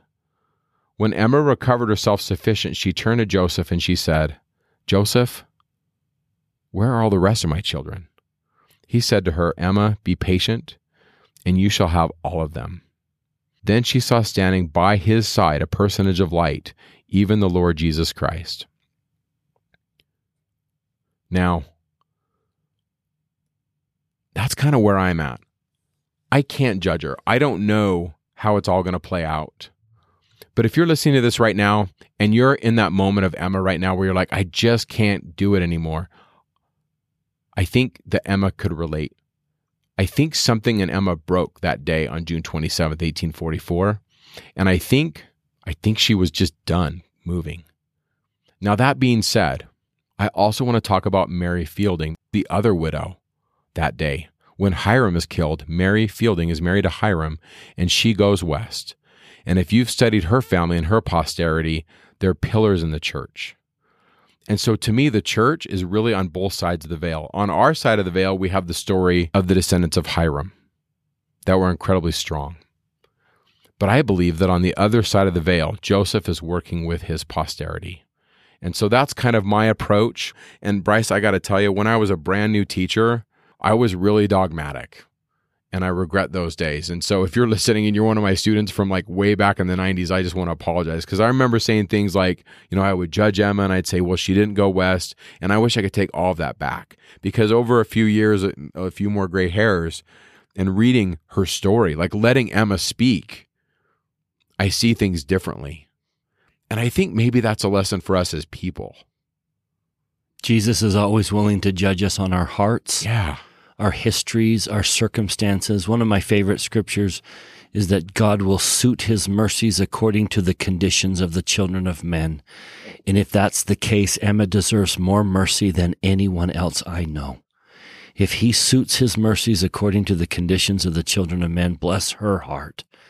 We ought to surround her. We ought to encloak her with as much grace and mercy and forgiveness as she deserves a woman who was with Joseph all the way and sacrificed so much. So, Emma, Mike and I pay tribute to you. We are grateful for the legacy you have left us. We are grateful for the different layers. We hope you discover more and come to see things in these layers that will change your life and bless you so that we can all go to the kingdom where I am convinced Emma will be found. And with that, we will look at the other sections in this portion of Come Follow Me. So let's jump into that. We do want to say a few things about 23, 24, 26. Just briefly, are you willing to acknowledge a weakness and turn it into a strength, or are you going to turn a blind eye to it and possibly allow it to destroy you? We're going to watch two people. One will do one, one will do the other as we talk about being vulnerable and willing to acknowledge our weaknesses. And I think we are headed with this, Bryce, is section 23 is this introduction where the Lord's like, hey, Oliver, let me tell you something. You got a problem, buddy. But then in 24, he's going to say the same thing to Joseph, and they'll respond very differently. Yeah. So I remember when we talked about section 20 and 21, where right there in the organization of the church, in the Whitmer's home, the Lord stopped the meeting and said, Here's a revelation. And right in front of the Whitmers, right in front of David, Joseph, you're my guy. And then, oh, by the way, Oliver, you're the second elder. Can you imagine if Oliver and David knew what was happening? If, if they knew, if they could see. They could sense the Lord waving his arms. Yeah. In other words, we have history on our side. We can go back and we can see these things, and yet they couldn't. But the Lord could because he stands out of time. In fact, there's this idea in, in the literature, in the prophetic literature, uh, the word is truth, emet, and it's it's three characters in Hebrew. It's the first character, the aleph, the last character, the tau, and the middle, the mem. Now that's where we get the letter M the mem had this connotation of water. On the top, there was like this crest or the waves, the waves of the sea. And the aleph is the past. We were once with God, but now we're in the waves of the sea. And the final character is the tau, and it's very similar to the omega in Greek. It's the gate, the gate into the eternal worlds, the future. And so if you read section 93, verse 24, the Lord says, Truth is knowledge of things as they are and as they were and as they are to come. And Jacob in the Book of Mormon adds the word really. Things, the truth is knowledge of the things as they really are, as they really were, and really are to come. Yeah. So that, that word truth has in the word, it has the past with the aleph, the present with the sea, the mem that we are currently in this ocean of chaos, and the tau, the gate that we will pass through. Think about crossing into the veil into the presence of the Lord. And all three of those you have to have. In fact, I believe in section 93, verse 24, or in the next verse, it says something like, Whatever is more or less than this cometh of the evil one. Well, if you take the aleph away from truth, you get the word for death. I just find that fascinating. So, right there in this meeting, the Lord's like, Let me tell you what your weakness is in sections 23 and 24, the first two elders are told of a weakness. So let me introduce the idea. Do you remember the war chapters of the Book of Mormon? They are a type and a shadow of our war against Lucifer. Amalickiah is a shadow of Lucifer. Amalickiah wanted to be king, wasn't chosen, gathered his forces, and now fights against the very people who didn't choose him as king. Much like Satan wanted to rule with God or replace God, wasn't chosen, got offended, gathered his followers, and now fights against the people who didn't choose him. So Amalickiah and the war chapters are like our war against Satan. So as soon as Amalickiah rebels and goes and joins the Lamanites, Captain Moroni knows he's coming back. So in chapter 48 of Alma, he begins to prepare for the attack. Now the first thing he does is he prepares the mind of the people to be faithful unto God. That's Alma 48 7. But notice verse 9. He does a very, very painful thing he asks a very painful question, and that is, where are we weak? Where are the weakest spots? And then in verse 9, he, in the weakest fortifications, he did place the greatest number of men. You can imagine it would, m- must have been a little humiliating to find out that you were the weakest fortification. That Moroni's here to strengthen you up because you're our problem. You're going to be the problem of the Nephite nation. But that's a very painful question. Where are we weak? But watch what happens when we answer that, we ask that question. In chapter 49, when the Lamanites attack, they first go to a city they've previously attacked, Ammonihah, and finding it fortified, they go to the city of Noah. And the reason they went to Noah, verse 12, is they supposed it was the next best place for them to come against the Nephites. But verse 13, Moroni had fortified the city of Noah. He had built forts of security. Verse 14, the city of Noah, which had hitherto been a weak place, had now, by the means of Moroni, become strong. Verse 15, as the city of Noah had hitherto been the weakest part of the land, therefore they would march thither to battle. By having that vulnerable moment and saying, Where are we weak? and then fixing the weak spots, we actually gain power over our enemies. If you still in Alma 49, down to verse 23, because of what Nephi or Moroni did, because he was willing to acknowledge his weak spots and fortified them, verse 23, thus the Nephites had all power over their enemies.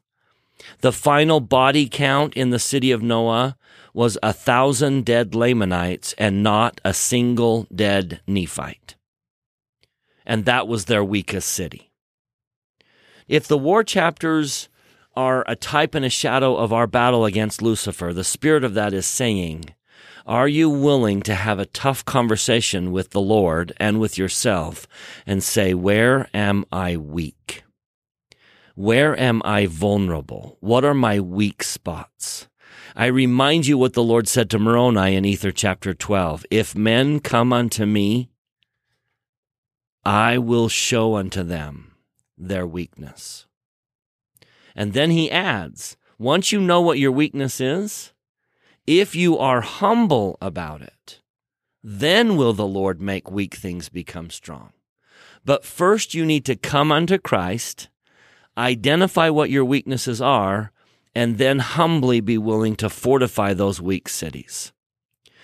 In sections 23 and 24, the first two elders are told of a weakness. In section 23, Oliver Cowdery is told in verse 1 Beware of pride. In other words, Oliver, you have a weakness, and your weakness is pride. And the reality is, Oliver Cowdery will be excommunicated from this church. And as you read through the list of the reasons he was excommunicated, they are almost all exclusively due to Oliver's pride. Pride will get Oliver out of the church. He didn't safeguard against the Lord's warning. The Lord pointed out a weakness, and I wonder if he just brushed it off.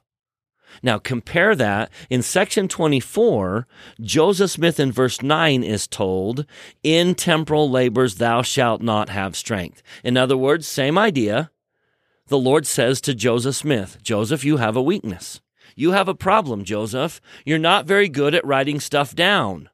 You're not very good at temporal things. Case in point, can anyone tell me how the Melchizedek priesthood was restored? We don't know the story. Right. We don't have all the details. We know who, Yeah. but we don't know when or where or what happened because Joseph never wrote it down. He was not good in temporal things. But here's the difference Joseph acknowledged that weakness. And from the day the church was organized, he begins to hire scribes. He begins to say, I am not strong in temporal things. Therefore, I'm going to pull into my life someone who is. And I'm going to use their strength to overcome my challenges. That's a humble acknowledgement of a weakness that the Lord pointed out. Now, just compare those two. Oliver's told, You have a weakness in pride. Now, the scriptures are full of antidotes for pride. I love in Alma chapter 15, Alma and Amulek do not leave Sidon until there is, quote, a great check on their pride. I'm not leaving this city, says the prophet, until there is a great check on pride. And Oliver didn't do that. He's been told he has a weakness. He's vulnerable to pride and he doesn't seem to check his pride. And it's his pride that gets him out of the church as opposed to Joseph, who immediately puts a check on his weakness and he hires a scribe. So the painful but important lesson we need to walk away from these two sections. One of them is, are you going to be more like Oliver or more like Joseph? Will you acknowledge? Will you seek out from the Lord and from people who love you what your weakness is? Here's another illustration just to go along with that. Do you remember the night of the Last Supper? Jesus announces that one of them will betray him. And to that, everyone says, Lord, is it I? Do I have that weakness? Is that my problem? Is that something I need to fix? But then Jesus specifically says, All of you will be offended by me tonight. And Peter's response is more like Oliver's. Though all men should be offended by thee, yet will I not be offended. Everyone else might, but I won't. In other words, he kind of called Jesus a liar. I'm not going to be offended by you. Jesus said, You're going to be offended by me tonight. And Peter says, Not me. I don't have that weakness. Others might. So and so next door might. Or that one woman that sits in the back of the chapel, she definitely does. But I don't have that weakness. And Jesus must have just shaken his head and said, Peter, before the cock crows, you will deny me, not just be offended, but you'll deny me. And Peter vehemently says, Though I should die with thee, I would not deny thee. Peter, you have a weakness. I wonder what have, would have happened if Peter had just gone home and locked himself under his bed as a check on the weakness. But he didn't. He put himself in the most vulnerable position he could possibly put himself in because he didn't see his weakness. So, where was the Lord, is it I attitude? And are we going to do the same thing when the Lord points out a weakness? When the Lord, whether through it's a friend or someone who loves you, or maybe even an enemy who points out by a honk how your driving needs to improve, and you respond by, though all men might have that weakness, yet do I not. I'm a great driver. You're the horrible driver. And so there's the response. It's do you hear what they're saying? Will you listen? Is there a warning in your patriarchal blessing about a weakness? And that's the paragraph you skip when you read your patriarchal blessing. We need to respond like Joseph and say, Oh, if that's my weakness, then I'm going to put a check on it. I'm going to hire a scribe. Uh, Boyd K. Packer kind of said it this way It is worth inviting people to help you. While there is great value in seeking a personal interview to receive counsel, what I am talking about is something else. It is an unstructured process with counsel and suggestions offered in bits and pieces, and you responding with thanks. That process survives only when there is genuine desire to learn and an invitation to those who can teach and correct you. That invitation is not always in words, but more in attitude. Once, when I returned from a mission tour, totally exhausted, my wife said to me, I've never seen you so tired. What is the matter? Did you find a mission president who wouldn't listen? No, I replied. It was just the opposite. I found one who wanted to learn. Many will say they want to learn, but feel threatened if there is the slightest element of correction to what they are given. He wanted to learn. That president now sits in the council of the twelve apostles.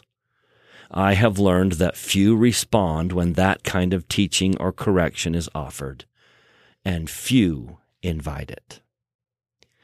Let's learn from Joseph and Oliver that the Lord really is. If we come unto him, he really will show us our weakness. Whether he himself does it or his children that surround us do it. If you come unto Christ, he's going to tell you where you're weak. I think it is natural for us to not want to be corrected. I know that that's one of the things that I look at and when someone says, "Hey, you can do this better," that can be a real challenge. So I think that's really good counsel. I want to talk a little bit about Joseph Knight. We've talked about him before, but in the 23rd section, verse 6, the Lord encourages him to take up his cross and pray vocally. And then verse 7, to unite with the true church. Joseph was a little bit hesitant on joining the church just then. He wanted to read the Book of Mormon through, which I certainly understand. Both he and Newel Knight, his son, struggled with praying vocally. And that was one of the things that Newel promised Joseph that he would do is that he would pray vocally.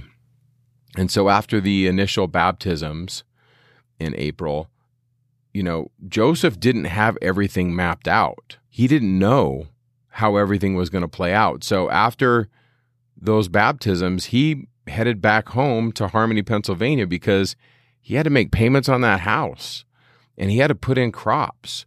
And so on his way back, he stopped at the Knight's farm in Colesville and they were really supportive of Joseph, but they hadn't joined the church at this time.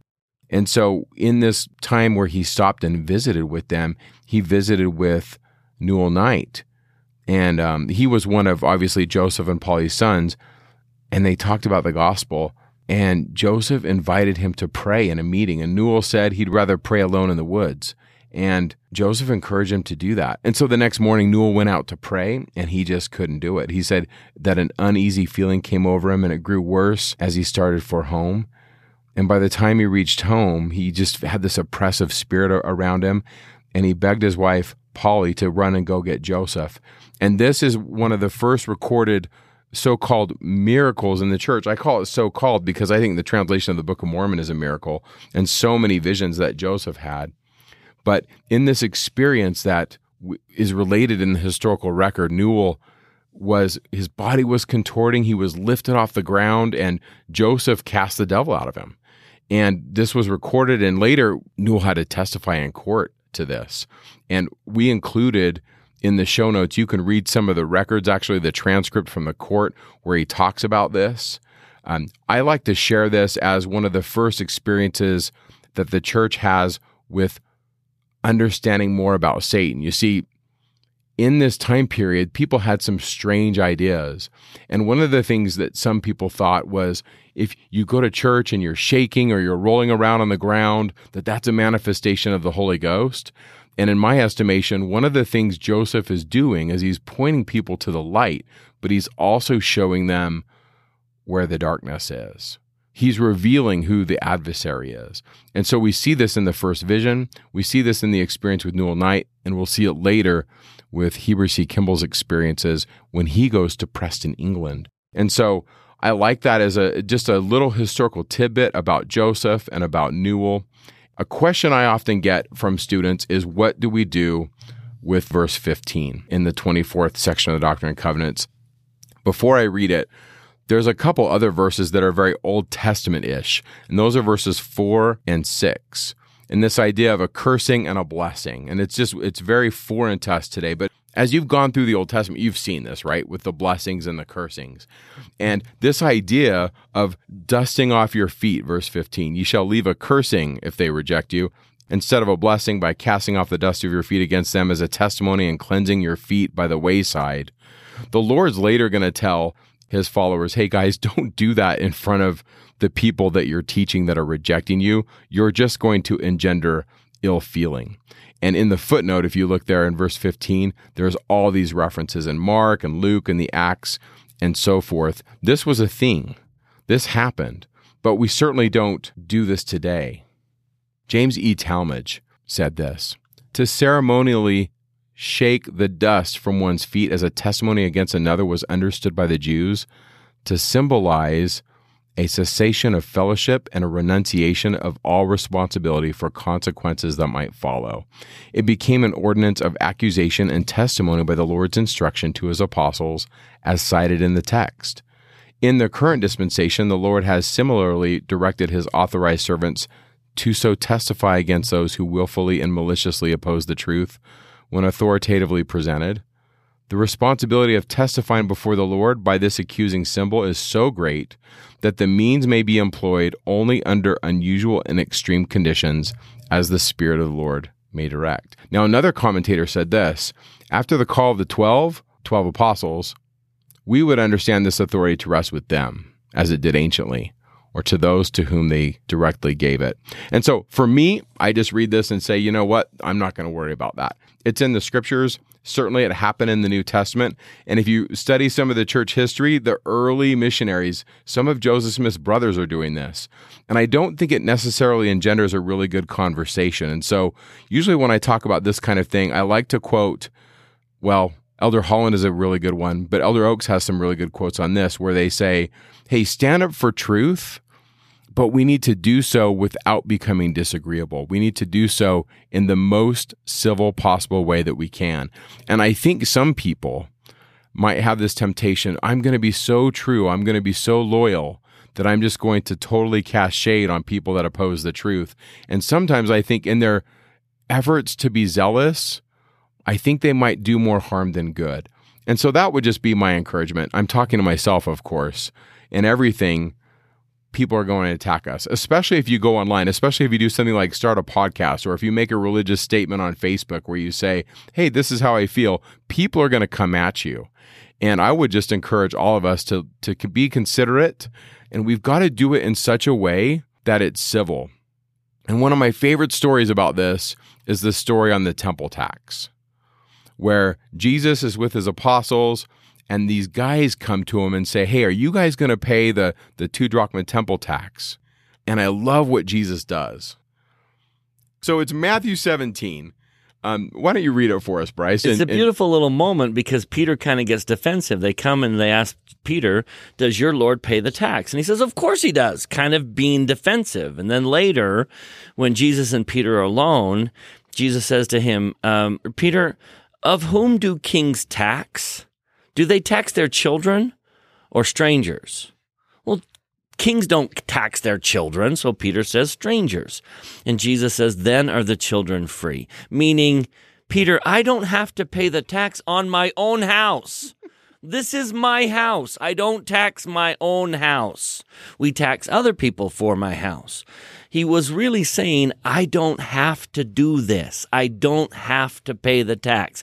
Nevertheless, verse 27, lest we should offend.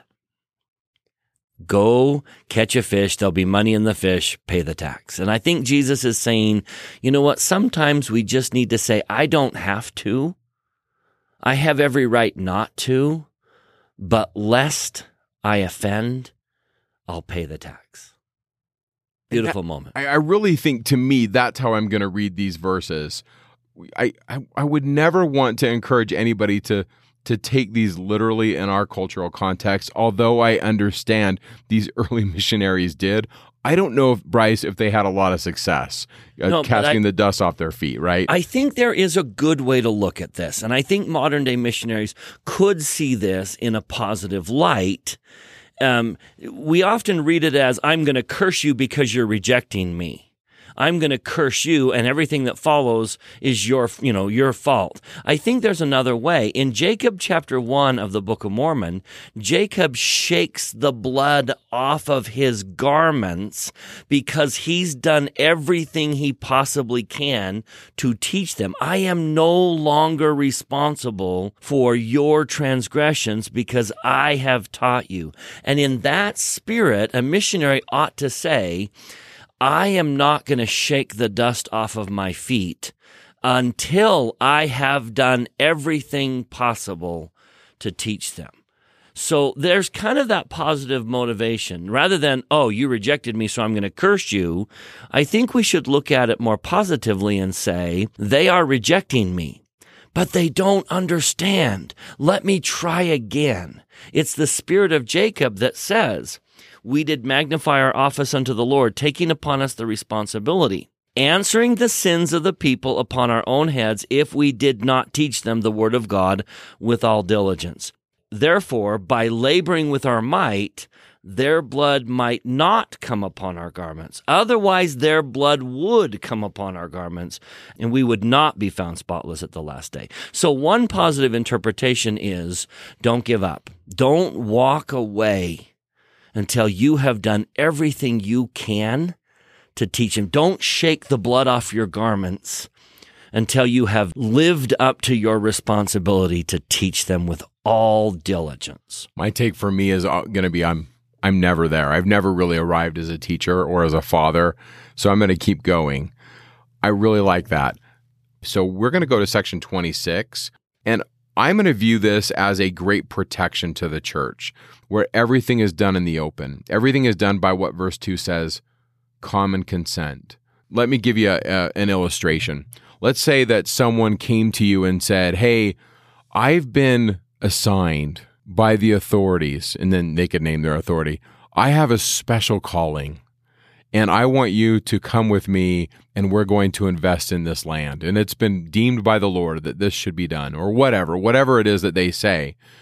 I think Section 26 is a great protection to the church where everything is done in the open meaning that the body of the church knows what's going on. I think this is why we have stake conference, ward conference, and general conference, so that we can all stand, we sustain our leaders, we know who they are, and at least in stake conference, we also acknowledge all the new elders that have been called, and everything is above board. We it's kind of back to that principle we talked about with section 20 where the Lord is going to come in through the front door. There's a great protection there. The whole church accepts this. And I think we can look at that on a personal level. You can say, well, should I do this? Should I do that? And we can ask ourselves, well, what is the common consent of the church in terms of that? Modesty, for example, what we wear. I think there's great protection in saying, I'm wearing what the church wears. I'm doing what the church does. So this is kind of a different way of looking at it. Yeah, what I hear you saying is common consent is not only us sustaining In our addition leaders, to, but what do we commonly view as truth or a standard? Yeah, but in the spirit of a protection to the church. So it's a protection because the church does its business by common consent. And everyone acknowledges every priesthood official in my ward who participates in the sacrament and brings me the sacrament, I've had a chance to sustain. I sustain their authority to bring me the sacrament. It's done in common consent, and that we all acknowledge who has authority and who doesn't. There's a protection. I'm just pushing us to that personal level that the other protection is to ask ourselves, what is the common consent of the church in this particular action? Um, what do the majority of people think? Um, there's always questions about foods that we eat or practices that we do. And I think there's great safety in saying, what is the general common consent of the church? in terms of this particular action. There's safety there in saying, I am in the mainstream of the church. It reminds me of that quote from Bruce R. McConkie. Let's read it, Mike. I love where he says, You don't have to have an excessive zeal that becomes fanatical and unbalancing, but what you do have to have, what you do need, is to stay in the mainstream of the church and live as upright and decent people live in the church. Keep the commandments, pay your tithing, serve in the organizations of the church, love the Lord, and stay on the path. And so I think what I'm hearing you say, Bryce, is common consent is certainly what we refer to in the church where we understand who has We been each other. we sustain them, but it's also what is the common position? What is the mainstream position? We don't have to be out on the fringes as it were. Now, we're going to see struggles with this. We're going to see people that are going to pop up in Joseph's life and after that are going to say, "Hey, I had this conversation with Joseph. Hey, I know this guy that says, hey, maybe I'm to be in charge. And then even after Joseph dies, we'll see some of this happen. And so I really do see this, Bryce, where the Lord is having Joseph set up these standards. And then over the course of his life, especially once the 12 have been called, he's going to train them so that he can be replaced, so that the organization can move forward and we can build Zion. So, with that, we're going to conclude and we thank you for listening. And by the way, I don't know if you've heard this, but there's this really cool thing called Institute. We would encourage everyone that is of institute age, 18 to 30, to reach out and find an institute. If you live in the Salt Lake Valley, come up to the University of Utah Institute. Come join us. Come take one of our classes. There are so many wonderful instructors up here. You'll find friendship. We welcome you, even if it's the middle of the semester. We want to welcome you up and invite you to take an institute class. And just a note that that talk Elder Bruce R. McConkie gave, the probationary test of mortality, was given at the Salt Lake Institute, right next to the University of Utah. So general authorities come and speak to Institute students on a frequent basis. You may want to participate in Institute and tap into that spiritual reservoir. Thanks for listening, and we'll see you next time when we talk about Doctrine and Covenants, section 27 and 28. Armor of God and Hiram Page's seer stone. Good stuff. Is it a matter of who has the stone gets the revelation, or how does revelation in the church work? Great topic next time. It's going to be good. Talking Scripture is not an official production of the Church of Jesus Christ of Latter day Saints. The opinions expressed in this podcast are Mike and Bryce's opinions only. We refer you to official church sources and the church website to clarify any doctrinal questions.